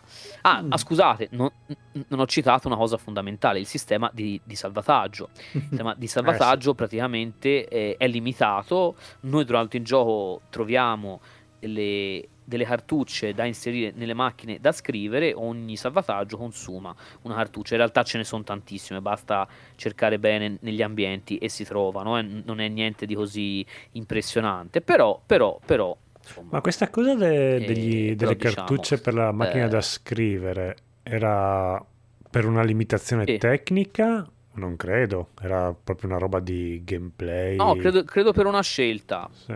No no, perché- credo fosse solo una scelta per esempio il primo Alone in the Dark eh. Come? No, perché anche in quegli anni lì, anche i No. giochi di ruolo avevano punti di salvataggio mh, in posti specifici, Sì, erano, sì non erano sì. gratuiti. Eh, potrebbe essere anche un retaggio. Mm, Ora, io appunto Sweet Home l'ho provato un po' distrattamente, eh, insomma, qualche anno fa. Mm. Mi sembrava anche che non mi sembrava si potesse non mi ricordo se si poteva salvare sempre o meno, quindi qui magari eh, mi ricordo male io, però è vero in, in, tanti giochi di ruolo eccetera i salvataggi erano in punti fissi. Per esempio gli ispiratori di Resident Evil che sono dicevo Alone the Dark e anche Dr. Hauser, lì invece si, si può salvare quando si vuole, eh. quindi lì non ci sono limiti diciamo di insomma, di salvataggio. E qui invece sì, però effettivamente questo aumenta da un certo punto di vista anche la tensione perché cavoli, sì. ovviamente morire senza aver salvato ti costringe a rifare interi pezzi e, e, sicuramente non è una cosa estremamente positiva. No. Per cui è un gioco che, ri, che richiede anche un, una certa pazienza. Ecco. Poi appunto ci sono dei mostri particolarmente, ov- ovviamente non mancano i boss che sono belli cattivi, come per esempio il, il serpentone eh, oppure appunto mm. Dei mostri cattivissimi come dicevo l'Hunter che è una creatura immaginatevi alta due metri completamente verde con delle diciamo lunghe unghie affilate. Quindi immaginatevi appunto questa creatura che vi arriva corpo a corpo e vi, e vi dilania con i suoi artigli eccetera. Da lontano cerca di saltare e e decapitarvi. Cosa che tra l'altro è eh, una one hit kill se avete magari eh, diciamo se siete a metà della salute, no? Quindi non è proprio la cosa più, più mhm. simpatica di questo pianeta, no? Una bella one hit sì. kill, no? no. con, con decapitazione annessa e ovviamente insomma poi dopo insomma questo quindi è simpatico. Ovviamente quando moriamo il game over è accompagnato da simpatici effetti di smangiucchiamenti se, se ci sono gli zombie eccetera o altre cose. Insomma diciamo che è tutto molto carino. Ecco non, non abbiamo parlato dell'energia insomma di come, di come, è trattata. Noi abbiamo una barra eh, la barra della vita classica che passa dal verde fine al eh, giallo insomma eh, al giallo, poi al, all'arancione che è Caution e al, al, chiama, al, rosso che è Danger. Ovviamente con Danger siamo vicini alla fine. Per, per curarci possiamo usare o degli spray che, che troveremo sparsi, spray medici, che ci rimetteranno completamente la salute, oppure potremmo anche utilizzare eh, delle erbette da combinare, le famose erbe di Resident Evil. Eh, ce ne sono appunto di tre tipi diversi, abbiamo quella verde che ci permette di riprendere un pochino di, di energia, quella rossa va combinata con la verde e fa l'effetto di uno spray e quella blu che serve per curarsi da, eh, diciamo, da, dal veleno, perché alcuni nemici o boss ci avveleneranno anche, quindi continueremo a perdere energia via via fino poi praticamente eh, quasi a morire. E quindi questo chiaramente è, è, è, da evitare. Per cui, insomma, come ho detto, di varietà ce n'è tanta. Avremo, do, dovremo anche trovare la mappa eh, insomma, dei vari piani, più mappe per vari piani, che saranno poi liberamente consultabili arrivandoci dal menu a volte dov- dovremo anche rispondere alla radio perché il, il, pilota della squadra Alfa che se l'ha data a gambe nell'introduzione del gioco cercherà di contattarci più volte e quindi insomma quindi, insomma, quindi io credo che più di, quel, più di questo sul primo liscio non si possa dire e quello però che si può dire appunto è che come dicevo oltre al porting per Windows nel 97 arriva anche il porting per Sega Saturn mm. che tra l'altro eh, presenta eh, un secondo eh, quasi boss finale che compare in maniera abbastanza imprevista eh, e poi presenta una um, esclusiva modalità chiamata Battle Mod da sbloccare quando finiamo il gioco che praticamente eh, ci vede attraversare alcune stanze uccidendo tutti i nemici nel, nel minor tempo possibile fino ad arrivare poi alla fine eh, ci, mm. ci, sono anche dei personaggi interessanti, come per esempio il nostro capo Wesker in versione zombie, tra l'altro è fortissimo, oppure un, eh, il boss finale del, del, gioco originale in versione dorata. Quindi. E ha anche un nemico nuovo, diverso, chiamato Tix, eh, che è praticamente una sorta di. Ehm, una sorta di insettone ve- veramente schifosissimo, molto bello, molto bello anche quello veramente da, da godere. E la versione Saturn è comunque ottima. Nel 97 in teoria doveva uscire subito il seguito, ma eh, Capcom eh, lo cancellò eh, quando era già all'80-90% di completamento ripartirono da capo. Visto che la gente un po' si lamentava perché l'avevano promesso, vabbè, che fecero? Fecero una versione Director's Cut. Una Director's Cut... Eh, mm che eh, praticamente uscì appunto nel 97 per PlayStation, è rimasta su PlayStation, dove praticamente all'interno c'era anche una demo di Resident Evil 2, una piccola demo, e, e, poi praticamente la Director's Cut presentava il gioco originale, in teoria doveva essere anche non censurato, ma eh, nei video. In, in, alcune regioni europee è arrivato non censurato, in altre sì, si capisce bene perché, come al solito hanno fatto un po' di confusione. E, e appunto presenta l, il gioco originale all'interno. E una versione eh, arranged si chiama, o quindi una, una versione eh, particolare, ovvero in questa versione particolare noi abbiamo un, per esempio una pistola più potente che può ogni tanto far esplodere la testa a uno zombie, così, a, sì. a, a caso, eh, extra, quindi questo, sì, a random, esatto, esatto, molto interessante. E tutti i personaggi hanno dei nuovi costumi e possiamo anche appunto trovare nuovi costumi anche nella, nella, appunto, nella, nella costumeria. Anche in quella Saturn ci sono dei costumi particolari, eh, questo è vero, costumi nuovi e diversi eh, altra cosa extra. Ma anche qui, qui ci sono, sono tutti nuovi costumi. C'è anche qualche inquadratura rifatta per alcune parti, per alcuni fondali. E soprattutto tutti gli oggetti sono messi in modo randomizzato. Quindi anche per chi è un esperto di Resident Evil si deve mettere un po' a lavorare per cercare appunto eh, gli oggetti in, in, nuove posizioni e quant'altro. Quindi è un modo per eh, allungare un po' eh, diciamo la, la vita del, del, gioco, no? Giusto? Mm-hmm. Sì. e concludiamo poi la sezione conversioni con la, una versione che da noi non è mai arrivata in Europa, ma è arrivata in America e in Giappone, chiamata Resident Evil DualShock Version, che è un, una, una, versione praticamente che supporta, cioè, che, support, mm. che supporta il DualShock che era uscito da, da poco. E, e mm, mi sembra anche tra l'altro che abbia anche il, il, il supporto il Rumble, però no, no, non sono sicuro. Mi sembra di sì, cioè nel senso la vibrazione. Questa nuova versione, tra l'altro, è famosa perché praticamente la, mm, eh, diciamo, decidono in maniera abbastanza arbitraria di eh, diciamo, di, di, togliere la colonna sonora originale e di sostituirla con quella di all'epoca un notissimo compositore che si diceva essere appunto sordo, essere un nuovo Beethoven giapponese, chiamato Mamoru mm. Samuragoshi. E questo nel, si scoprirà poi nel 2014 che in realtà lui non era sordo, o comunque aveva recuperato parte dell'udito, soprattutto che lui non componeva musica, ma aveva un, uno shadow writer che gli scriveva la musica. esatto, quindi eh pensate un po', eh, che scandalo. Che succede? Questa nuova colonna sonora ehm, in stile sinfonico in realtà è abbastanza questionabile e presenta almeno due o tre pezzi, di cui uno incredibile, di una bruttezza, io credo tra i peggiori che abbia mai sentito in vita mia, ve l'assicuro, è una roba veramente terribile proprio, non, ha, non, avete idea proprio, io penso, cioè se non la sentite non vi rendete conto, immaginatevi tipo una cosa così, no? È una roba veramente agghiacciante. Quindi mi raccomando, cercatela, quindi cercate Resident Evil di Director's Cut DualShock Version soundtrack e poi vi divertite. Alcune non sono brutte in realtà, altre sono terribili, terribili davvero.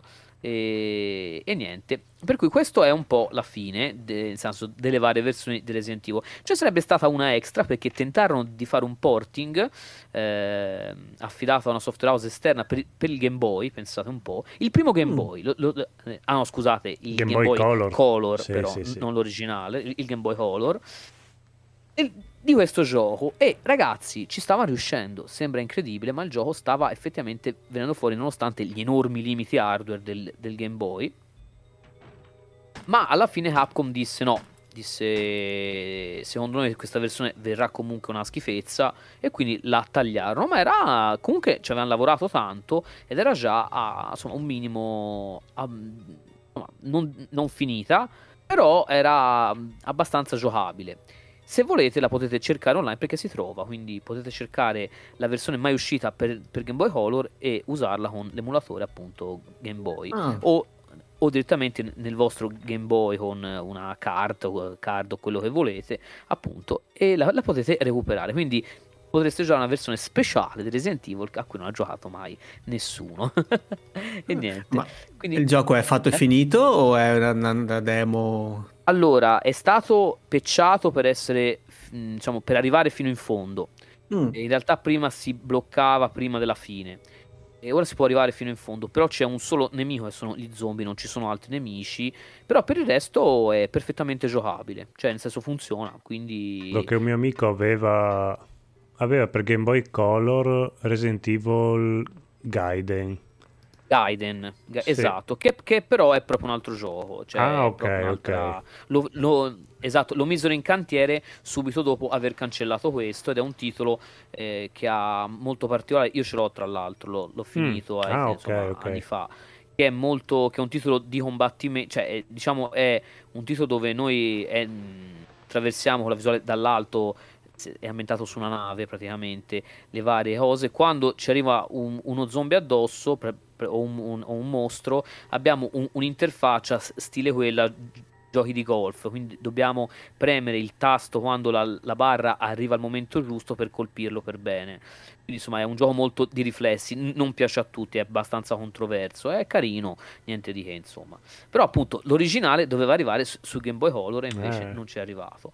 L'ultimo porting eh, invece de- de- dell'originale è, è, quello per Nintendo DS, chiamato Deadly Silence, uscito ormai insomma molti anni dopo, eh, eccetera, per, per festeggiare il decimo anniversario poi della saga e praticamente anche questo ha diverse modalità, ha il, la modalità classica che è, il, che è il gioco vero e il rebirth mode che praticamente aggiunge alcune sequenze eh, casuali, random, dove in soggettiva dobbiamo difenderci col coltello da, da degli attacchi di nemici, diciamo, usando mm. il, si chiama, il pennino quindi sullo schermo, diciamo è col, col touchscreen. E anche qualche enigma che va risolto col touchscreen, tra l'altro in corsa se no si muore, quello magari se se lo risparmiavamo facevamo prima, perché veramente ce n'è uno, mi ricordo, mi fece arrabbiare un sacco. E, e niente, basta. Quindi questo ragazzi, queste sono un po' mis- eh, le tante cose di Resident Evil eh, che ovviamente è stato l'inizio di una, di una, grande serie che va avanti ancora oggi con mille cambiamenti e tutto. Eh, poi ovviamente questo primo gioco ha anche avuto un remake che è uscito per, per GameCube, bellissimo, eh, bello, fantastico. Sì. Però vabbè, però quello, esatto, però quello chiaramente va oltre diciamo, il nostro racconto del primo Resident Evil. Ecco. No, a me di Resident e... Evil ha sempre affascinato, vabbè, la casa sicuramente ha il suo, infatti il primo secondo me è forse il capitolo più bello di tutta la saga. E, ma anche il discorso di questi personaggi che entrano in gruppo, poi si separano, alcune volte si incrociano, ma comunque hanno quattro trame, 4-5 trame diverse. E ho sempre trovato sì. iper affascinante questa cosa qua, nonostante a me i, i survival horror, ma comunque i giochi horror non piacciono perché mi mettono un'ansia terribile. Eh, no, quello per... posso capire. Eh, posso capire. Però il primo Resident Evil veramente l'ho giocato e amato, finito, che è una cosa anche per me finire un videogioco già era una cosa incredibile, poi un gioco horror era pazzesco. Però aveva questi elementi che veramente erano fantastici, quindi no, no, aveva veramente, come hai detto tu all'inizio, un'alchimia di elementi che funzionavano. Infatti non so come la Capcom abbia potuto pensare di all'ultimo, fino all'ultimo di aveva il dubbio se farlo uscire o meno. Cioè, mm-hmm. ok, magari probabilmente c'erano delle cose da correggere che dopo hanno corretto prima dell'uscita, però cioè, il potenziale mi sembra che era anche abbastanza palese, non so come, che cazzo esatto. di dubbi avesse. No, esatto. No, eppure, oh, eh, sai, all'epoca comunque eh, quello che va fatto notare è che era un'epoca di grande sperimentazione, per cui questi, mm. questo genere qui ovviamente su console non si era ancora visto a livello, cioè vabbè sì ok, il primo Alone in the Dark è stato convertito per 3DO per dire, però comunque mh, cioè, era un genere nu- abbastanza nuovo sì. soprattutto su console e quindi era, era difficile avere previsioni certe su come sarebbe andata. Devo dire che hanno avuto l'idea giusta. Quello, secondo me, quello proprio bello è che questo ambiente, cioè questa villa, è resa talmente. e ovviamente strutture attigue resa talmente bene co- e in modo talmente convincente anche perché il lavoro dei grafici insomma sui fondali è stato veramente, eh, veramente sì. eccellente che capito che l'atmosfera ce l'ha e c'è, c'è, poco da fare, ti dà comunque la, la, una certa, insomma, una certa in sicurezza di base, anche se poi buona parte del location è bella illuminata, insomma, eccetera. Cioè, non è che sia proprio, per esempio, il, il, remake invece è pieno di location eh, buie, insomma è già è un discorso molto, è, è molto più forte ecco, come mm. impatto.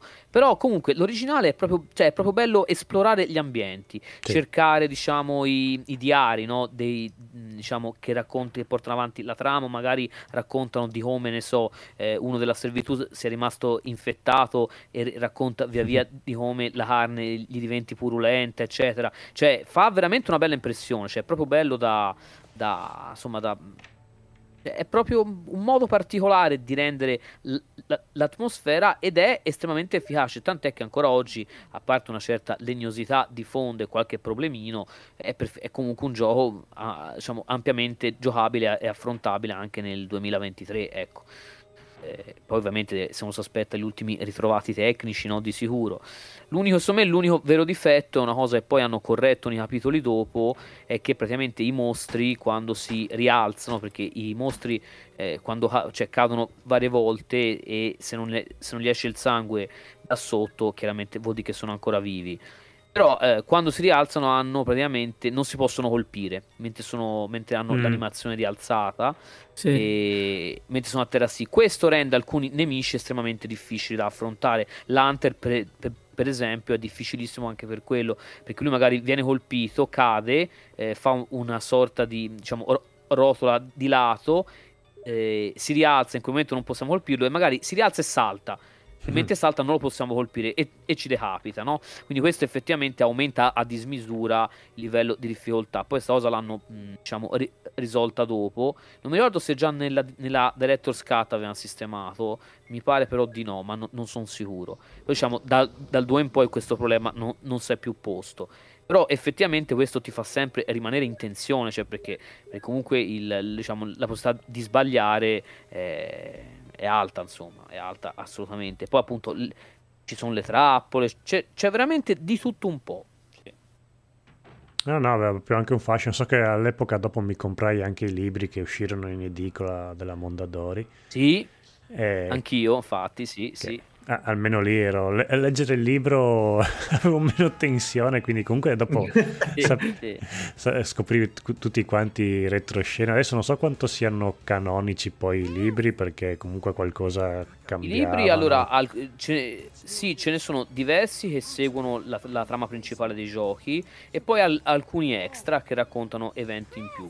Tra l'altro è uscita anche una serie a fumetti e anche proprio in Italia, io ce l'ho, del, proprio in, quel, in, quegli anni lì uscì, eh, ma erano tipo 5 numeri e io mm-hmm. li comprai tutti e 5, però sono basati eh, diciamo sia sul primo che su altri capitoli e poi appunto eh, raccontano anche storie extra, per cui non è soltanto appunto il primo. Eh però anche quello è una cosa abbastanza peculiare. Sì. Che poi i libri, se non ricordo male, tipo il capitolo, diciamo che poi quello che fu il videogioco Resident Evil 0 uscì prima sul libro come, come trama, sì, mi sembra. Sì, sì, perché, perché Resident Evil 0 doveva uscire per Nintendo 64, poi fu rimandato e poi è uscito eh, su GameCube, sì, quindi magari, eh, diciamo, lo avevamo previsto in contemporanea, poi magari ne è andata così. No, no, era figo, ha, ha, ha creato un filone non da poco, bello bello esatto, esatto. Cioè, poi da lì in avanti i, come li chiamano, i cloni no, di Resident Evil sono stati innumerevoli, grazie mille tra l'altro perché almeno ne ho giocati tantissimi, mi sono sempre divertito e, e, ancora me, no, e ancora me ne manca qualcuno perché comunque sono veramente tanti eh, su quella falsa riga lì eh, con più o meno successo, ce ne sono alcuni che valgono veramente la pena. Oddio, eh, cloni di Resident Evil in quegli brutti. anni lì, quali sono? Eh, ce ne sono tanti, c'è, eh. nel, nel senso, mh, appunto, uno... Eh, ora, quello non è proprio un clone, in realtà è più un seguito di Dr. Hauser, per esempio, che è uscito proprio nello stesso anno di Resident Evil, si chiama Overblood, eh, che ah, è rimasto okay. esclusivo per ma PlayStation, anche quello è molto interessante. Se no, abbiamo, per esempio, eh, beh, abbiamo Mm, senza dubbio, come dicevo, Deep Fear per Saturn, che è veramente un gioco alla Resident Evil in tutto e per tutto. Ah beh, sì, in effetti eh, sì, ce ne, ce è, è molto bello quello. Sì, poi c'è stato, eh, insomma, ce ne sono stati tanti anche su PlayStation, c'è stato, eh, vabbè, ora in versione più RPGistica, però per esempio anche Parasite Eve mm. come saga mm, deve sì, molto a Resident Evil. Beh, anche la stessa Capcom con Dino Crisis. Eh. Esatto, Dino Crisis che poi tra l'altro ci ha lavorato proprio Shinji Mikami sul primo, ah, ecco. eh, lo stesso Dino Crisis, oppure possiamo avere anche, eh, che ne so, abbiamo avuto per esempio com'era... Um, Oso. Io mi ricordo quello con i poteri ESP che si chiama Galerians, sempre sì, su PlayStation 1, che è molto meno con- conosciuto, ma anche quello molto bello. E vero, poi, per esempio, eh, ne abbiamo uno, eh, uno orribile, si chiama Countdown, Countdown, mi sembra Vampires o qualcosa del genere, che era veramente brutto, brutto. Eh, aspetta, vediamo se ho ragione. Mi sembra di sì. Lo, quello l'ho, l'ho, giocato, ma davvero non era un granché. Poi, per esempio, c'era Mar- Martian, Go- Martian Gothic Unification. Eh, insomma, ce, guarda, ce ne sono veramente sì, una sì, quantità. Sì. È vero, è vero. Eh, Man mano che li dici, in, in, impressionante. Sì, sì, no, ma poi per esempio anche solo su Dreamcast per dire eh, c'erano per esempio mh, c'era Carrier che era un gioco ambientato su una nave, eh, per dire ce n'era uno eh, in un parco eh, in un parco giochi praticamente horror che si chiama Il Bleed molto strano anche quello molto originale devo dire. Insomma eh, n- non mancano gli, gli, gli esempi ecco. Eh, e quindi insomma nel senso se uno si mette a guardare ci trova veramente veramente di, tutto un po' per esempio c'era eh, Mar- Mar- Martian, eh, Martian Gothic Unification, anche quello io l'ho giocato su PC, eh, che ne so, poi c'era, vabbè, lo stesso Onimusha poi è, è nato, era un mm-hmm. Resident Evil sì. in, in, chiave, diciamo, giapponese feudale. Bello, eh, insomma, ragazzi, insomma, nel senso, se uno salta, eh, insomma, ce n'è veramente una, una quantità in, proprio infinita, insomma, dell'epoca. Vabbè, Evil Dead, insomma, guardate, a, a cercarli ce ne sono veramente tanti. Comunque si era Countdown Vampires oppure per esempio il quarto capitolo di The Lone in the Dark The New Nightmare anche quello effettivamente riprendeva molto Resident mm. Evil come idea c'era due, un'altra volta appunto sì. eh, diciamo ambientazione villa su una sì. isola no? Shadow Island insomma anche quello effettivamente lo ricorda parecchio insomma per esempio su PC c'era Nocturne che è bellissimo eh, o i Blair Witch Project insomma, insomma uno volendo veramente andando solo di Resident Evil clone, insomma, quelli che vengano in realtà diciamo chiamati così, ma sono comunque eh, action adventure o survival horror, potrebbe giocarci per anni a tutte le versioni uscite, insomma, sulle varie piattaforme di titoli di questo tipo. E meno male, così almeno eh, anch'io ho sempre qualcosa da recuperare. Ce ne sono anche alcuni molto brutti, come dicevo, eh? quindi tranquilli, se volete c'è roba che vi può, diciamo, che, che vi può piacere, eh? non è che appunto, ecco, per esempio, uno veramente brutto, brutto, a parte, come dicevo, Countdown Vampires, un altro brutto brutto è, è, il gioco di The Ring, che è effettivamente ispirato alla saga, quella Oddio, eh, cinematografica e, e, di libri appunto, di, esatto, di The Ring per, per Dreamcast. È tanta roba, eh? lo consiglio proprio, una cosa incredibile, proprio, mamma mia, mamma mia. In tutto questo poi ovviamente non ho menzionato, vabbè, l'altra mia grande saga del cuore che è Silent Hill, ma quello mi, mi, mi sembra scontato. Ah, vabbè, perché Silent Hill è nato come risposta, sì, diciamo, di Konami a Resident Evil. Ecco, questo è proprio chiaro come il sole, voglio dire. E poi ovviamente ha preso tutto un altro stile, tutto un altro modo. Sì, nel senso che lì ha un altro tipo di... cioè, diciamo, l'idea di base è la stessa, però viene sì. tutto ampliato, poi l'ambientazione è tutta, diciamo, poligonale, quindi è un po' diverso. Però effettivamente è nato come risposta di Konami a Resident Evil. Sì, sì, sì, ok. Però benvengano risposte a Resident Evil se sono come Silent Hill. Ah, certo, porca miseria. Ma anche se sono brutte, va bene uguale, eh, non c'è mai problema. Anzi, guarda, ora, ora ci penso, me ne sono venute in mente altre bruttissime.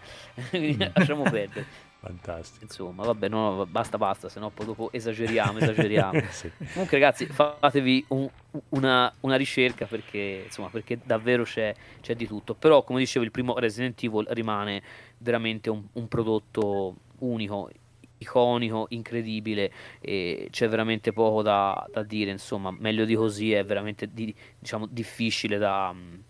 Eh, senso, difficile dire, ecco, cioè, più di così da, davvero anche, anche, tra l'altro senza fare spoiler perché chiaramente quelli vanno sempre evitati perché non ci ho mai giocato potreste finalmente diciamo recuperare ecco questo sarebbe veramente una cosa che meriterebbe insomma è una serie eh, almeno i classici lo so oggi ci vuole un, un po' di pazienza per giocarli, però se vi mettete nel giusto ordine di idee e tra l'altro la cosa buona è che imparato su uno con i time control poi imparato su, diciamo su tutti, quindi potete farlo, insomma potete farcela, dai forza. E poi tra l'altro ci sono anche quelli poi esclusivi per PC anche antecedenti, cioè su su via, datevi da fare, non, non è difficile, dai dai dai dai. Ce l'hai di materiale. Anche meno horror, eh? sì, esatto, anche meno horror, eh? non è che tutti sono, sono, sono per forza horror, ci mancherebbe altro per esempio uno horror c'è, c'è, davvero ma horror perché è brutto davvero mm. che è un, um, un, un, gioco stile survival horror ma chiaramente non horror che è qui il, l'adattamento di Men in Black ma quello è veramente horror mm. perché è, è orrendo una cosa, un gioco bruttissimo quindi quello magari evitate eh, o se siete amanti del brutto come il sottoscritto allora sì a- allora fate pure non c'è problemi io no eviterò dai No, vabbè, è, è, anche vero che la vita è una sola e, e basta diciamo che qualche detective eh, ci provi al, al, posto vostro e siete già, insomma, nel senso, c'è chi lo farà per voi, ecco. Sì, diciamo. ci fidiamo. esatto, in questo modo voi potete evitare di starci male, ecco. almeno, diciamo, ci sto male solo io e siamo a posto. Però io poi in realtà mi diverto di fondo, quindi va bene anche se sono molto brutti. Guarda, ce ne sta... quello, quello è l'importante. Sì, sì, ti lascio sì, il no, piacere. Giust... Sì, esatto. No, giusto per esempio, ce n'è uno su PC che non conosce veramente nessuno. Si chiama Zombieville, che tra l'altro era pubblicato dalla Psygnosis. Mm. Ha avuto una gestazione complicatissima ed è uscito in delle condizioni pi- pietose, veramente pietose, e- ed è sconosciutissimo oggi. Io mi sono intestardito, ho detto no, nonostante i bug, voglio cercare di finirlo. Non ce l'ho fatta per ora, perché poi veramente i bug sono allucinanti, cioè ti butta fuori al DOS di, di costantemente e quindi devi capire cosa vuole lui e tu faccia senza insomma, per evitare, no? E, eccetera. Però d- nonostante tutto le buone idee dentro non mancavano, quindi in qualche momento l'ho, l'ho apprezzato, però è si vede tanto che è uscito proprio monco, no? non finito, è proprio palese, lontano un chilometro ed è un peccato perché era molto interessante, devo dire. Per cui in realtà esplorare questo tipo di titoli in realtà regala proprio anche delle, diciamo, delle, delle, insomma, delle emozioni particolari, ecco, non sempre positive, ma a volte qualcosina in mezzo di interessante c'è. Quindi vedi, mai, mai dire mai, mai dire mai. Giusto, hai ragione. Fantastico. Io, io ricordo particolari di Resident Evil perché, mm-hmm. eh, come si dice, mi ero comprato la, la PlayStation, sì. avevo finito sì. i soldi e, e Resident Evil me l'ero noleggiato perché all'epoca ah, i oh, videogiochi okay, ancora okay. si potevano sì, noleggiare certo, e quindi sì, me l'ero portato a casa e finito tipo al fulmicottone eh, prima infatti, di portarlo indietro stavo perché ti sei riuscito a finire vabbè ok non durava tantissimo però Cavoli. Eh, no, no, ce l'ho fatta, ce l'ho fatta. Quando noleggiavi... No, io per esempio ricordo... Mm, sì, sì, quelli c'erano, sì, sì, c'erano, c'erano. Sì, sì, no, ma per quanto... Da video a Treviso. Ok, ma li noleggiavi quanto li potevi tenere?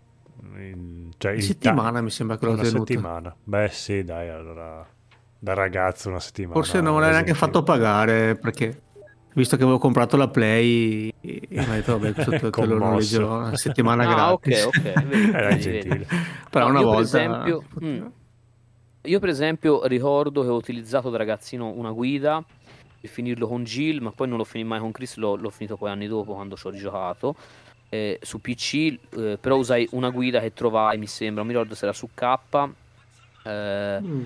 Su PCZ, forse su PCZ era quello poi che, che compravo quando ero bambino e, e usai una guida appunto perché altrimenti non, non, non, ce la facevo anche perché all'epoca non capivo l'inglese ovviamente ero in uh, non mi ricordo se ero in quinta elementare o in prima media quindi diciamo che ancora l'inglese mi era abbastanza astruso mm-hmm. per cui giocavo un po' al buio e quindi usai sicuramente una guida poi però poi ci ho riprovato poi negli anni e, e l'ho rifinito diciamo su ogni piattaforma per cui e, esiste in ogni versione no, ecco, no, ecco, l'unica che non ho fatto è proprio la, quella Director's Cut DualShock perché col fatto delle muse sinceramente non avevo voglia per cui quella non l'ho mai fatta ecco, è l'unica versione poi che, che, sia quella PC, quella PlayStation, la Director's Cut e la Saturn, quella DS le ho finite tutte in tutti i modi quindi non c'è insomma quello, lo, insomma, quello ormai diciamo mi reputo un giocatore esperto di Resident Evil sì.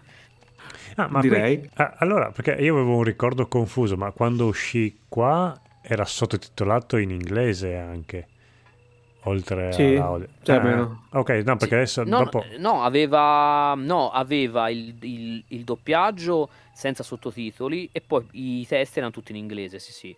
In italiano c'era solo il manuale. Ma Andando a cercare adesso i video, tutti i long play hanno i sottotitoli in italiano, però io mi ricordo che all'epoca me lo giocai credo che siano ma credo che siano stati fatti poi eh poi eh, sia stata sì. fatta penso delle patch successive sì. mentre poi dal 2 in avanti sì c'è questo titoli in italiano anche quello sì ma appunto eh, sì sì il, il, primo no, il primo era, era, era, solo in inglese. Tra l'altro era in inglese anche in Giappone, cioè in Giappone aveva i sottotitoli in giapponese, ma l'audio era in inglese, tutto lo stesso cosa che poi appunto hanno, hanno, rifatto anche in altri titoli come per esempio in Deep Fear di, appunto, di Sega, Sega eh, è la stessa cosa, c'è audio tutto in inglese anche in versione giapponese e eh, diciamo poi i testi in giapponese quindi niente, quindi appunto sì, quindi Avevano tenuto l'audio in inglese, cioè tenuto, avevano fatto l'audio in inglese per dargli questo senso più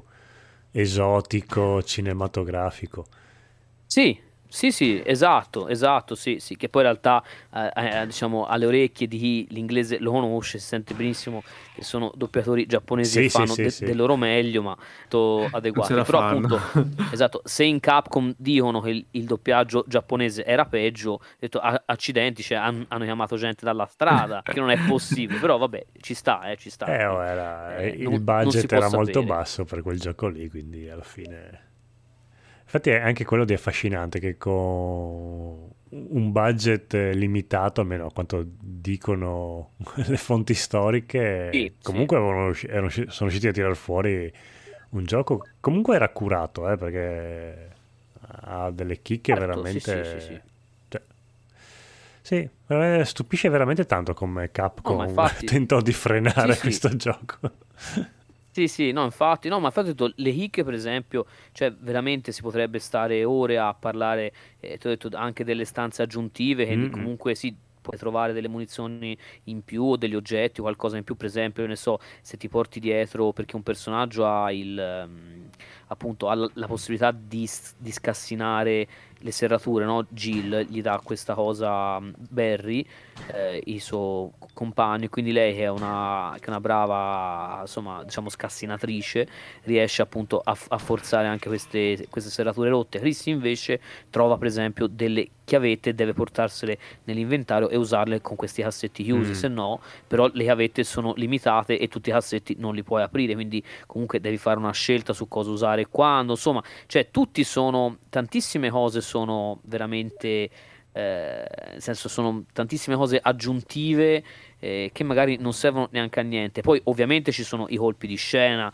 costanti, che ne so, io mi ricordo chiaramente che eh, appunto su PC eh, dove ho giocato per la prima volta, quando il cane sfonda la finestra Mamma all'inizio mia. del gioco, io sono proprio letteralmente volato all'indietro sì, dalla sì. sedia in terra perché è una cosa che non mi aspettavo e come tutti, tanti, insomma, esatto esatto e, e il famoso, i, i, famosi jump scare come li chiamano me lo sono beccato proprio a piena forza ecco insomma è stato veramente impressionante quello che eh, insomma le, l'effetto. E non è neanche l'unico è il più famoso in realtà ma non è neanche l'unico. E quindi appunto insomma per cui sì senso. E poi soprattutto mi piaceva molto anche il realismo in realtà dei personaggi. So che oggi fa un po' ridere parlare di realismo dei personaggi, ma per esempio il personaggio se rimane fermo eh, si mette a, a, a, giocherellare magari con l'arma che ha in mano o si mette in posa per esempio riflessiva a mm. pensare, cioè eh, in modo molto carino, molto, cioè per l'epoca molto realistico, insomma, eccetera. Era, no, era molto curata questa cosa e quindi il, il personaggio, cioè te lo sentivi, capito? Te lo vivevi un po' addosso, ecco, questa è una cosa che ho apprezzato tanto, ecco, del primo Resident Evil. E ovviamente anche il design dei mostri che era fatto veramente, veramente molto bene, eh, proprio generalmente molto interessante, sì, sì. Sì, sì, l'abbiamo sviscerato per benino. Eh, cioè, insomma. Sei, sei stato un pozzo incredibile di, di conoscenza Resident Evilistica. Eh, eh sì, eh, sì. No, no, ma poi te l'ho detto io No, no, e poi appunto non ho voluto esagerare, sennò poi mi metto a parlare delle singole cose, ma poi dopo magari per chi non ci ha mai giocato, poi magari anche uno spoiler e tutto, non mi piace. Insomma, io, io, spero sempre che chi non ha avuto modo di recuperarlo lo possa fare, insomma. Poi che c'entra, oggi magari è più facile giocare la, la versione quella, diciamo, il, il remake, Remaster, che oggi sì, si trova, sì. Sì, esatto, si trova da, da, dappertutto. Però secondo me anche a livello storico è giusto insomma dare una possibilità anche all'originale insomma se uno se la sente male non fa ecco. È, è un bel viaggio all'indietro ecco nel, oh, nel tempo. bene cosa dici? Di qua io ho trovato una sola rivista che, mm-hmm. che analizza la versione Saturn.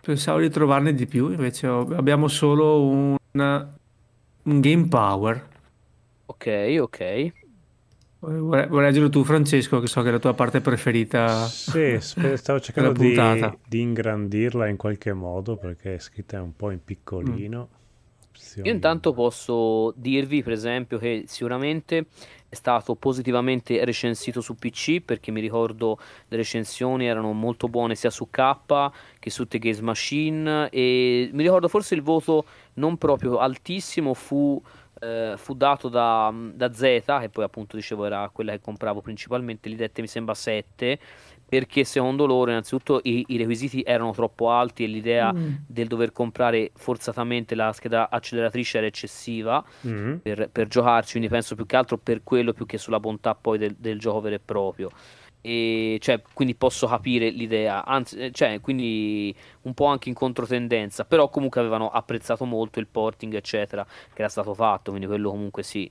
Diciamo, l'unico grosso problema era, era secondo loro buona parte del pubblico lì per lì non poteva certo goderselo perché ancora i fruitori di una scheda acceleratrice erano effettivamente pochi. E quindi qui lì magari non avevano tutti i torti ecco. Allora passiamo all'angolo delle recensioni. Vai. Vai allora. Cartace. Cartace, un gioco così di successo ha sicuramente un casino di recensioni, noi ne abbiamo una. Perché l'internet al giorno d'oggi eh, ha fatto sopravvivere solo... Io ho provato a ricercare...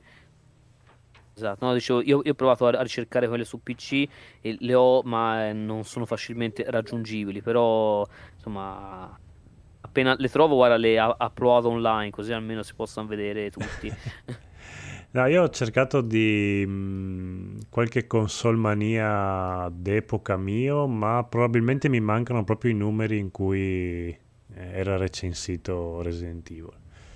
Che, che sicuramente console mania aveva trattato, però è così. Il primo PSN non ce l'ho. Sì, io mi ricordo un, una rivista della PlayStation dove c'era in fondo una, diciamo una, una leggenda sui titoli già, già, usciti e mi ricordo che avevano dato 9 ovviamente a Resident Evil, quindi questo me lo ricordo chiaramente, ma non mi ricordo che rivista fosse sinceramente, quindi non lo so. Però in fondo aveva un, una leggenda proprio dei titoli già usciti con due o tre parole per ogni titolo praticamente, insomma, una piccola frase per ogni titolo. Che tra l'altro una, una trovata molto carina e interessante, lo, l'apprezzavo. E tra l'altro poi ho riscoperto anche nella rivista quella ufficiale del 3DO inglese, anche lì avevano fatto la stessa cosa. Bella idea, devo dire, anche per farsi un po' di, di vademecum, no?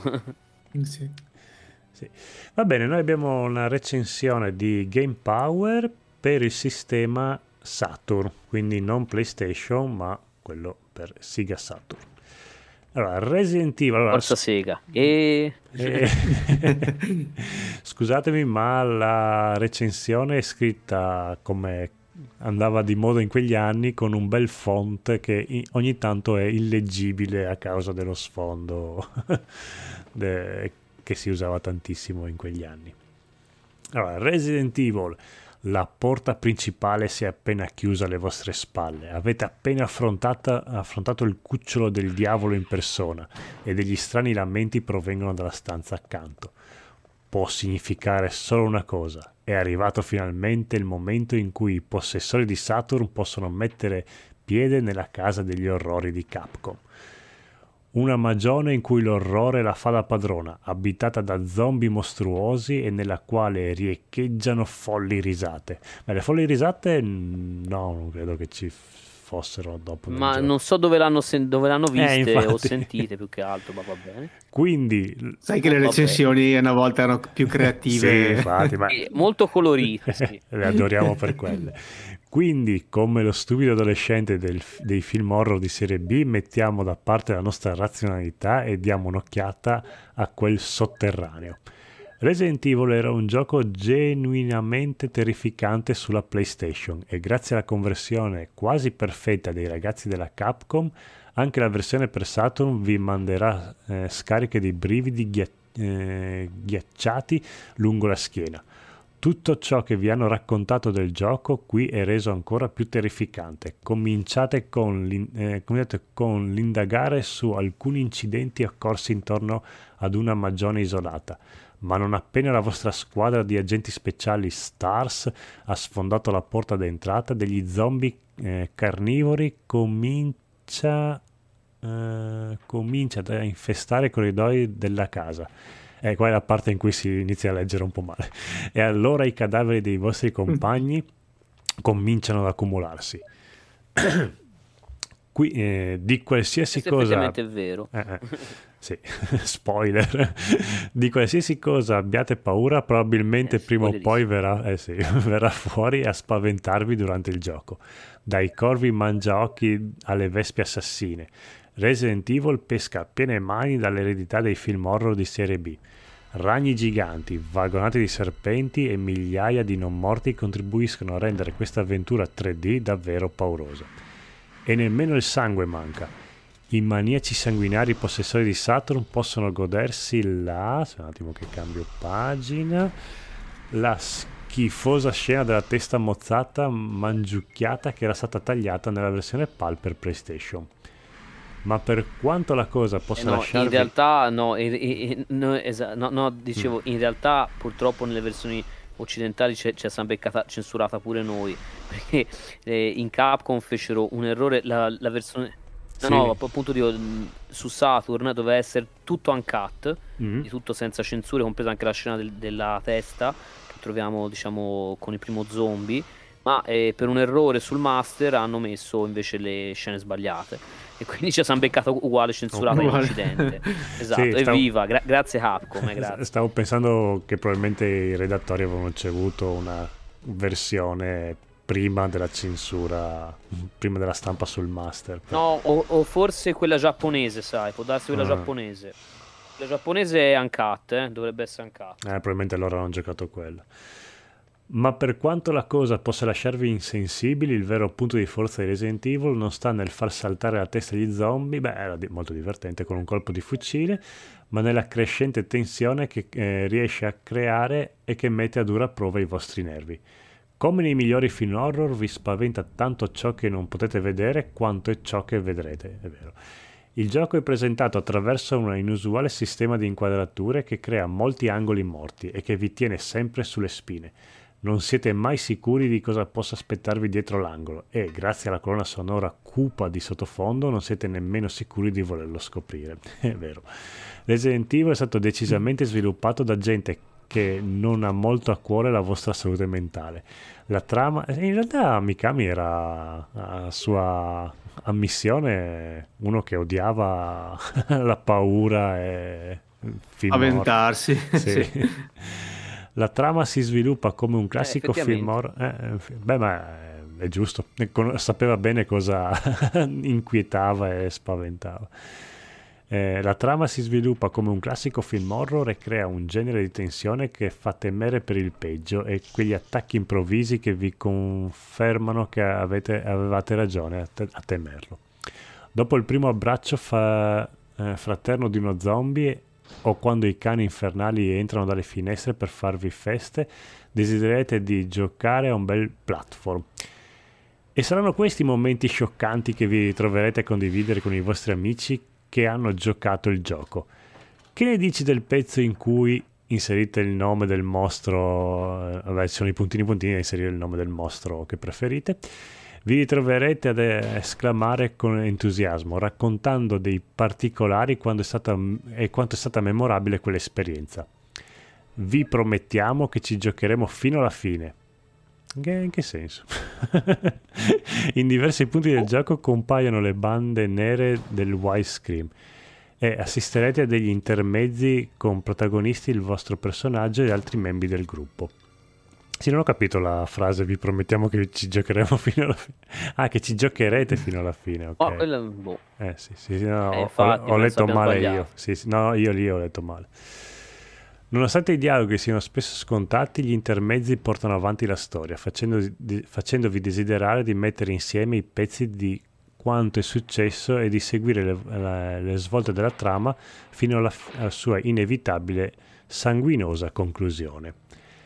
La motivazione per ricominciare il gioco è molto forte, soprattutto se giocate nei panni del macho Chris Redfield, pa- eh, piuttosto che nella affascinante Jill Valentine aggiungete i finali multipli, una, un attimo che cambio pagina, una nuova modalità di gioco esclusiva per Saturn, le sottotrame divergenti. Quella la, la Battle, eh, Extreme Battle. Sì. sì, quella che dicevi tu. Le sottotrame divergenti con protagonisti, gli inaffidabili coprotagonisti, beh, no, inaffidabili, eh, vabbè. E scoprirete di, aver, eh, infatti, scoprirete di aver voglia di tornare al gioco più e più volte. Sebbene questa conversione sia ottimamente riuscita, non dimentichiamoci dei, gio- dei, pochi problemi ereditati dalla versione originale del gioco.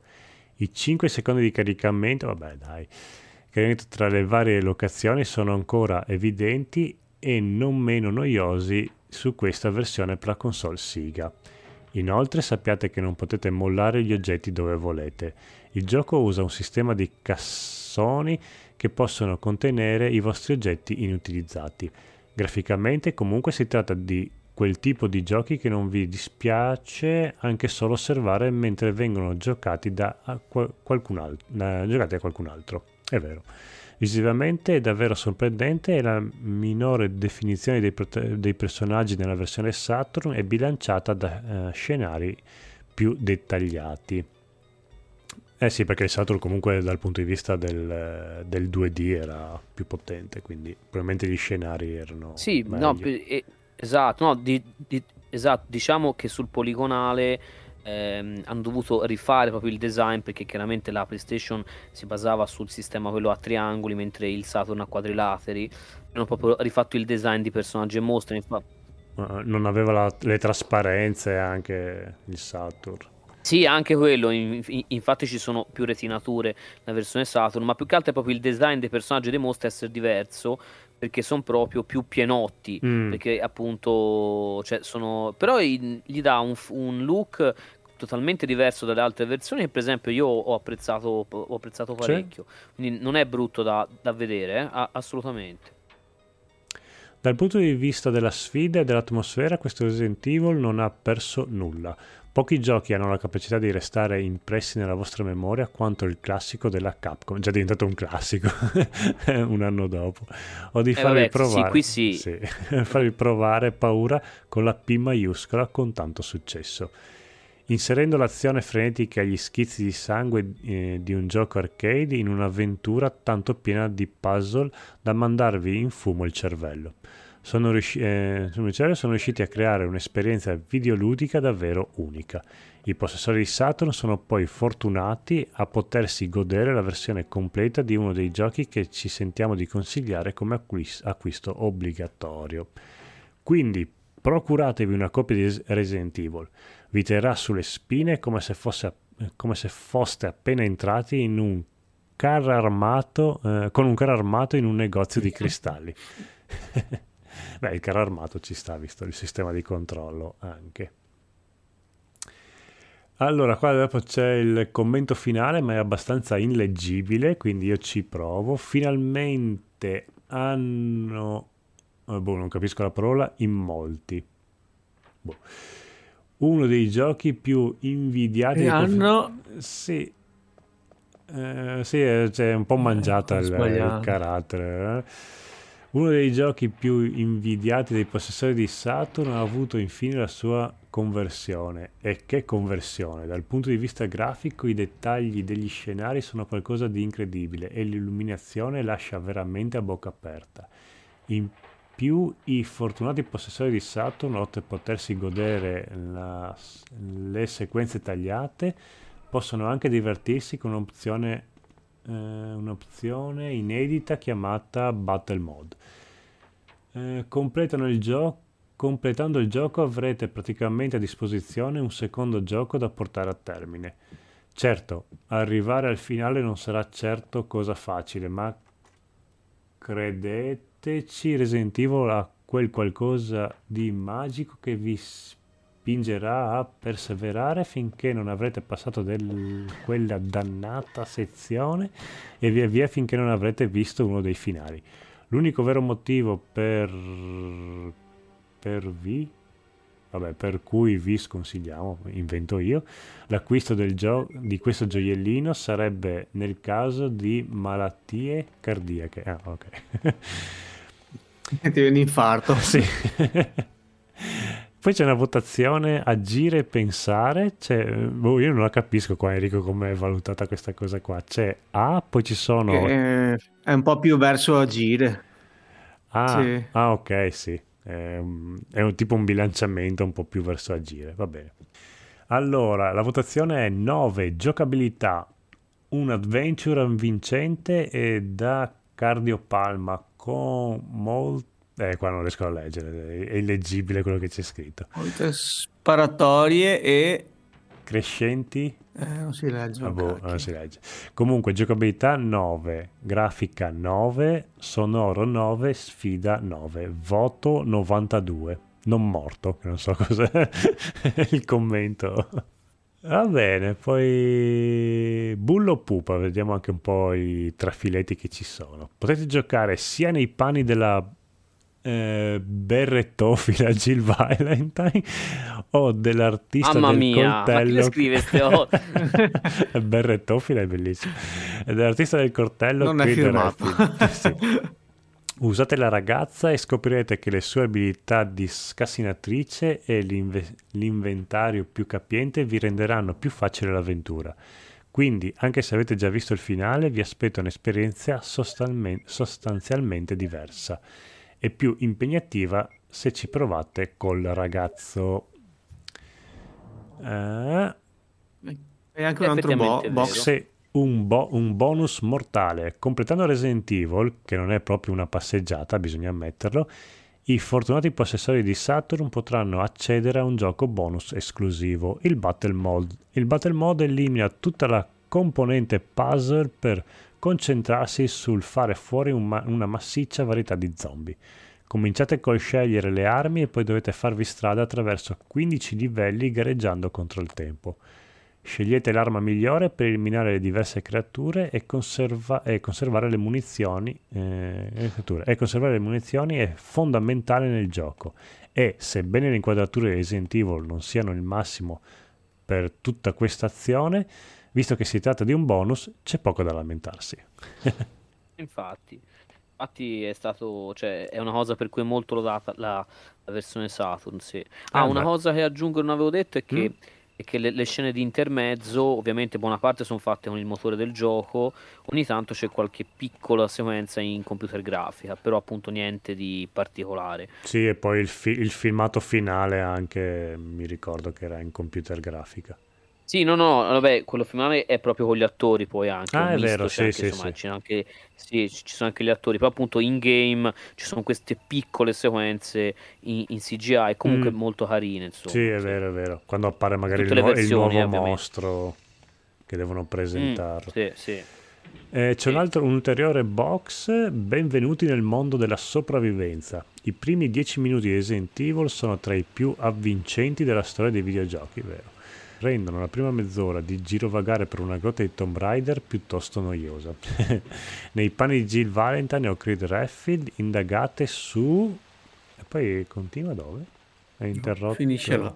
No, su una serie no, di morti là. violente, sì, è due pagine dopo, su una serie di morti violente nei pressi di una casa isolata, sfruttando uh, una introduzione in full motion video, intermezzi animati fluidamente e la prima delle numerose apparizioni di zombie. Resident Evil vi- prende per la gola e vi trascina dritti dritti dentro al gioco. È vero, non gli si può dare torto. Comunque la recensione è dell'ottobre del 1997. Bella dai, un'unica recensione però dai abbastanza corposa, non male. Vabbè ormai il gioco aveva un anno, era stra- straconosciuto. Sì, infatti, infatti. Vabbè, infatti ho detto, purtroppo il, il- diciamo, i possessori di Saturn, come quelli appunto, come i possessori di, di un computer, dovettero aspettare effettivamente un anno. Eh, però, però, vabbè, però diciamo che comunque fu, ma, nel senso, la cosa è stata, ma è stata un'attesa, eh, diciamo, lunga, ma poi effettivamente è arrivato e anche bene, insomma. Beh, ma all'epoca aspettare un anno era abbastanza una prassi. O perché il gioco sì, usciva sì, in sì. Giappone, poi comunque dopo- prima di un anno o due da noi non si vedeva, comunque eravamo eh, più abituati, ce la facevamo andare bene. Adesso se, eh, giocare il giorno dopo un gioco, ah, c'è gente che rompe il day one perché deve assolutamente averlo. Sì, che vabbè. Eh. Quindi erano altri tempi. Ma sì, ma ho visto anche prima leggendo i fatti del 96, anche le console comunque venivano lanciate non in contemporanea mondiale. Eh, infatti, sì. No, no, no, mai, assolutamente, anzi, anzi c'erano, c'erano salti di ere geologiche tra un'uscita, Sì. cioè tra, tra l'arrivo giapponese e quello poi occidentale, cioè pensate, non so, eh, appunto, a, pa- a parte PlayStation e Saturn che in Giappone sono arrivate nel novembre del 94, da, da noi sono arrivate eh, appunto 6-7 mesi dopo, no, no, anche di più. No, in, in Europa forse addirittura il Saturn mi sembra a settembre del 95, cioè Secondo me sì, perché prima uscivano in America e poi in, in Europa. Sì, anche perché da un punto di vista mh, pratico, diciamo da un punto di vista proprio di numeri, l'Europa era comunque un mercato, Sì, diciamo, secondario, ecco. Sì, sì, sì. Sì, esatto, sì, quindi sì.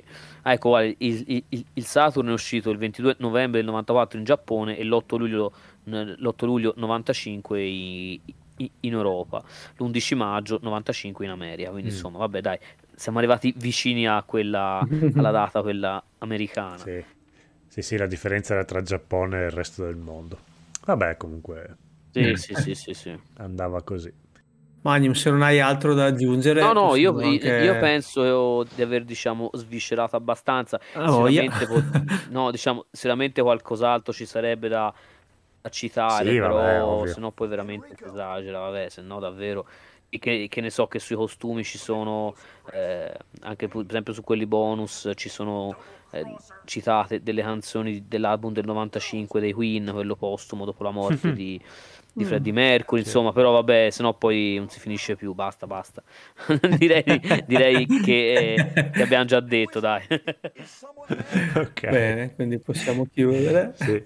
Io, Magnum, ti ringrazio intanto per la tua disponibilità, perché insomma, eh, hai accettato subito Sì. l'invito. Grazie per averci tolto È questa patata bollente che non avevamo coraggio di toccare io e Enrico, ce l'hai, ce l'hai tolta tu. Ma figurati, anzi, è, è stato un piacere. Quando volete parlare di titoli di questo tipo, io sono sempre contentissimo. Ottimo, l'hai voi, detto. voi chiedete, esatto, esatto. Ecco, per esempio, non mi fate cominciare a parlare, per esempio, de- di uno dei miei survival horror preferiti che è Ecstatica, e lì se no dura 6 ore la puntata. Di che anno è? 94, 94, Eh, si è può più fare, sì. di, di due anni dell'esistenza. Segna, Esatto. Eh, ma lì poi è un, casino, mi dovete fermare a, a fucilate poi. Ah, ah. No, però dai, potremo in futuro, se passiamo Segna, di- segna, parliamo di mm, Survivor Horror, ti ricontatteremo. Ah, Ma intanto ok, adesso ok. restiamo in contatto comunque, dai. Esatto, esatto. No, quando avete bisogno per questi, insomma, per qualunque cosa, sono qua, sono qua. Manium è sempre pronto a investigare sulle cose più turpi e assurde mai concepite da mente umana. Buono, buono. Quindi niente, Magnum, grazie ancora. Grazie, grazie, grazie. Grazie a voi. Ci... ci sentiamo presto. Ciao Francesco Ciao Enrico. E ciao a tutti. Ciao ciao. Ciao. E a presto. A presto. Ciao, viva il Ciao, ciao. CDI, viva il CDI, ciao ciao. Viva il 96. Ciao.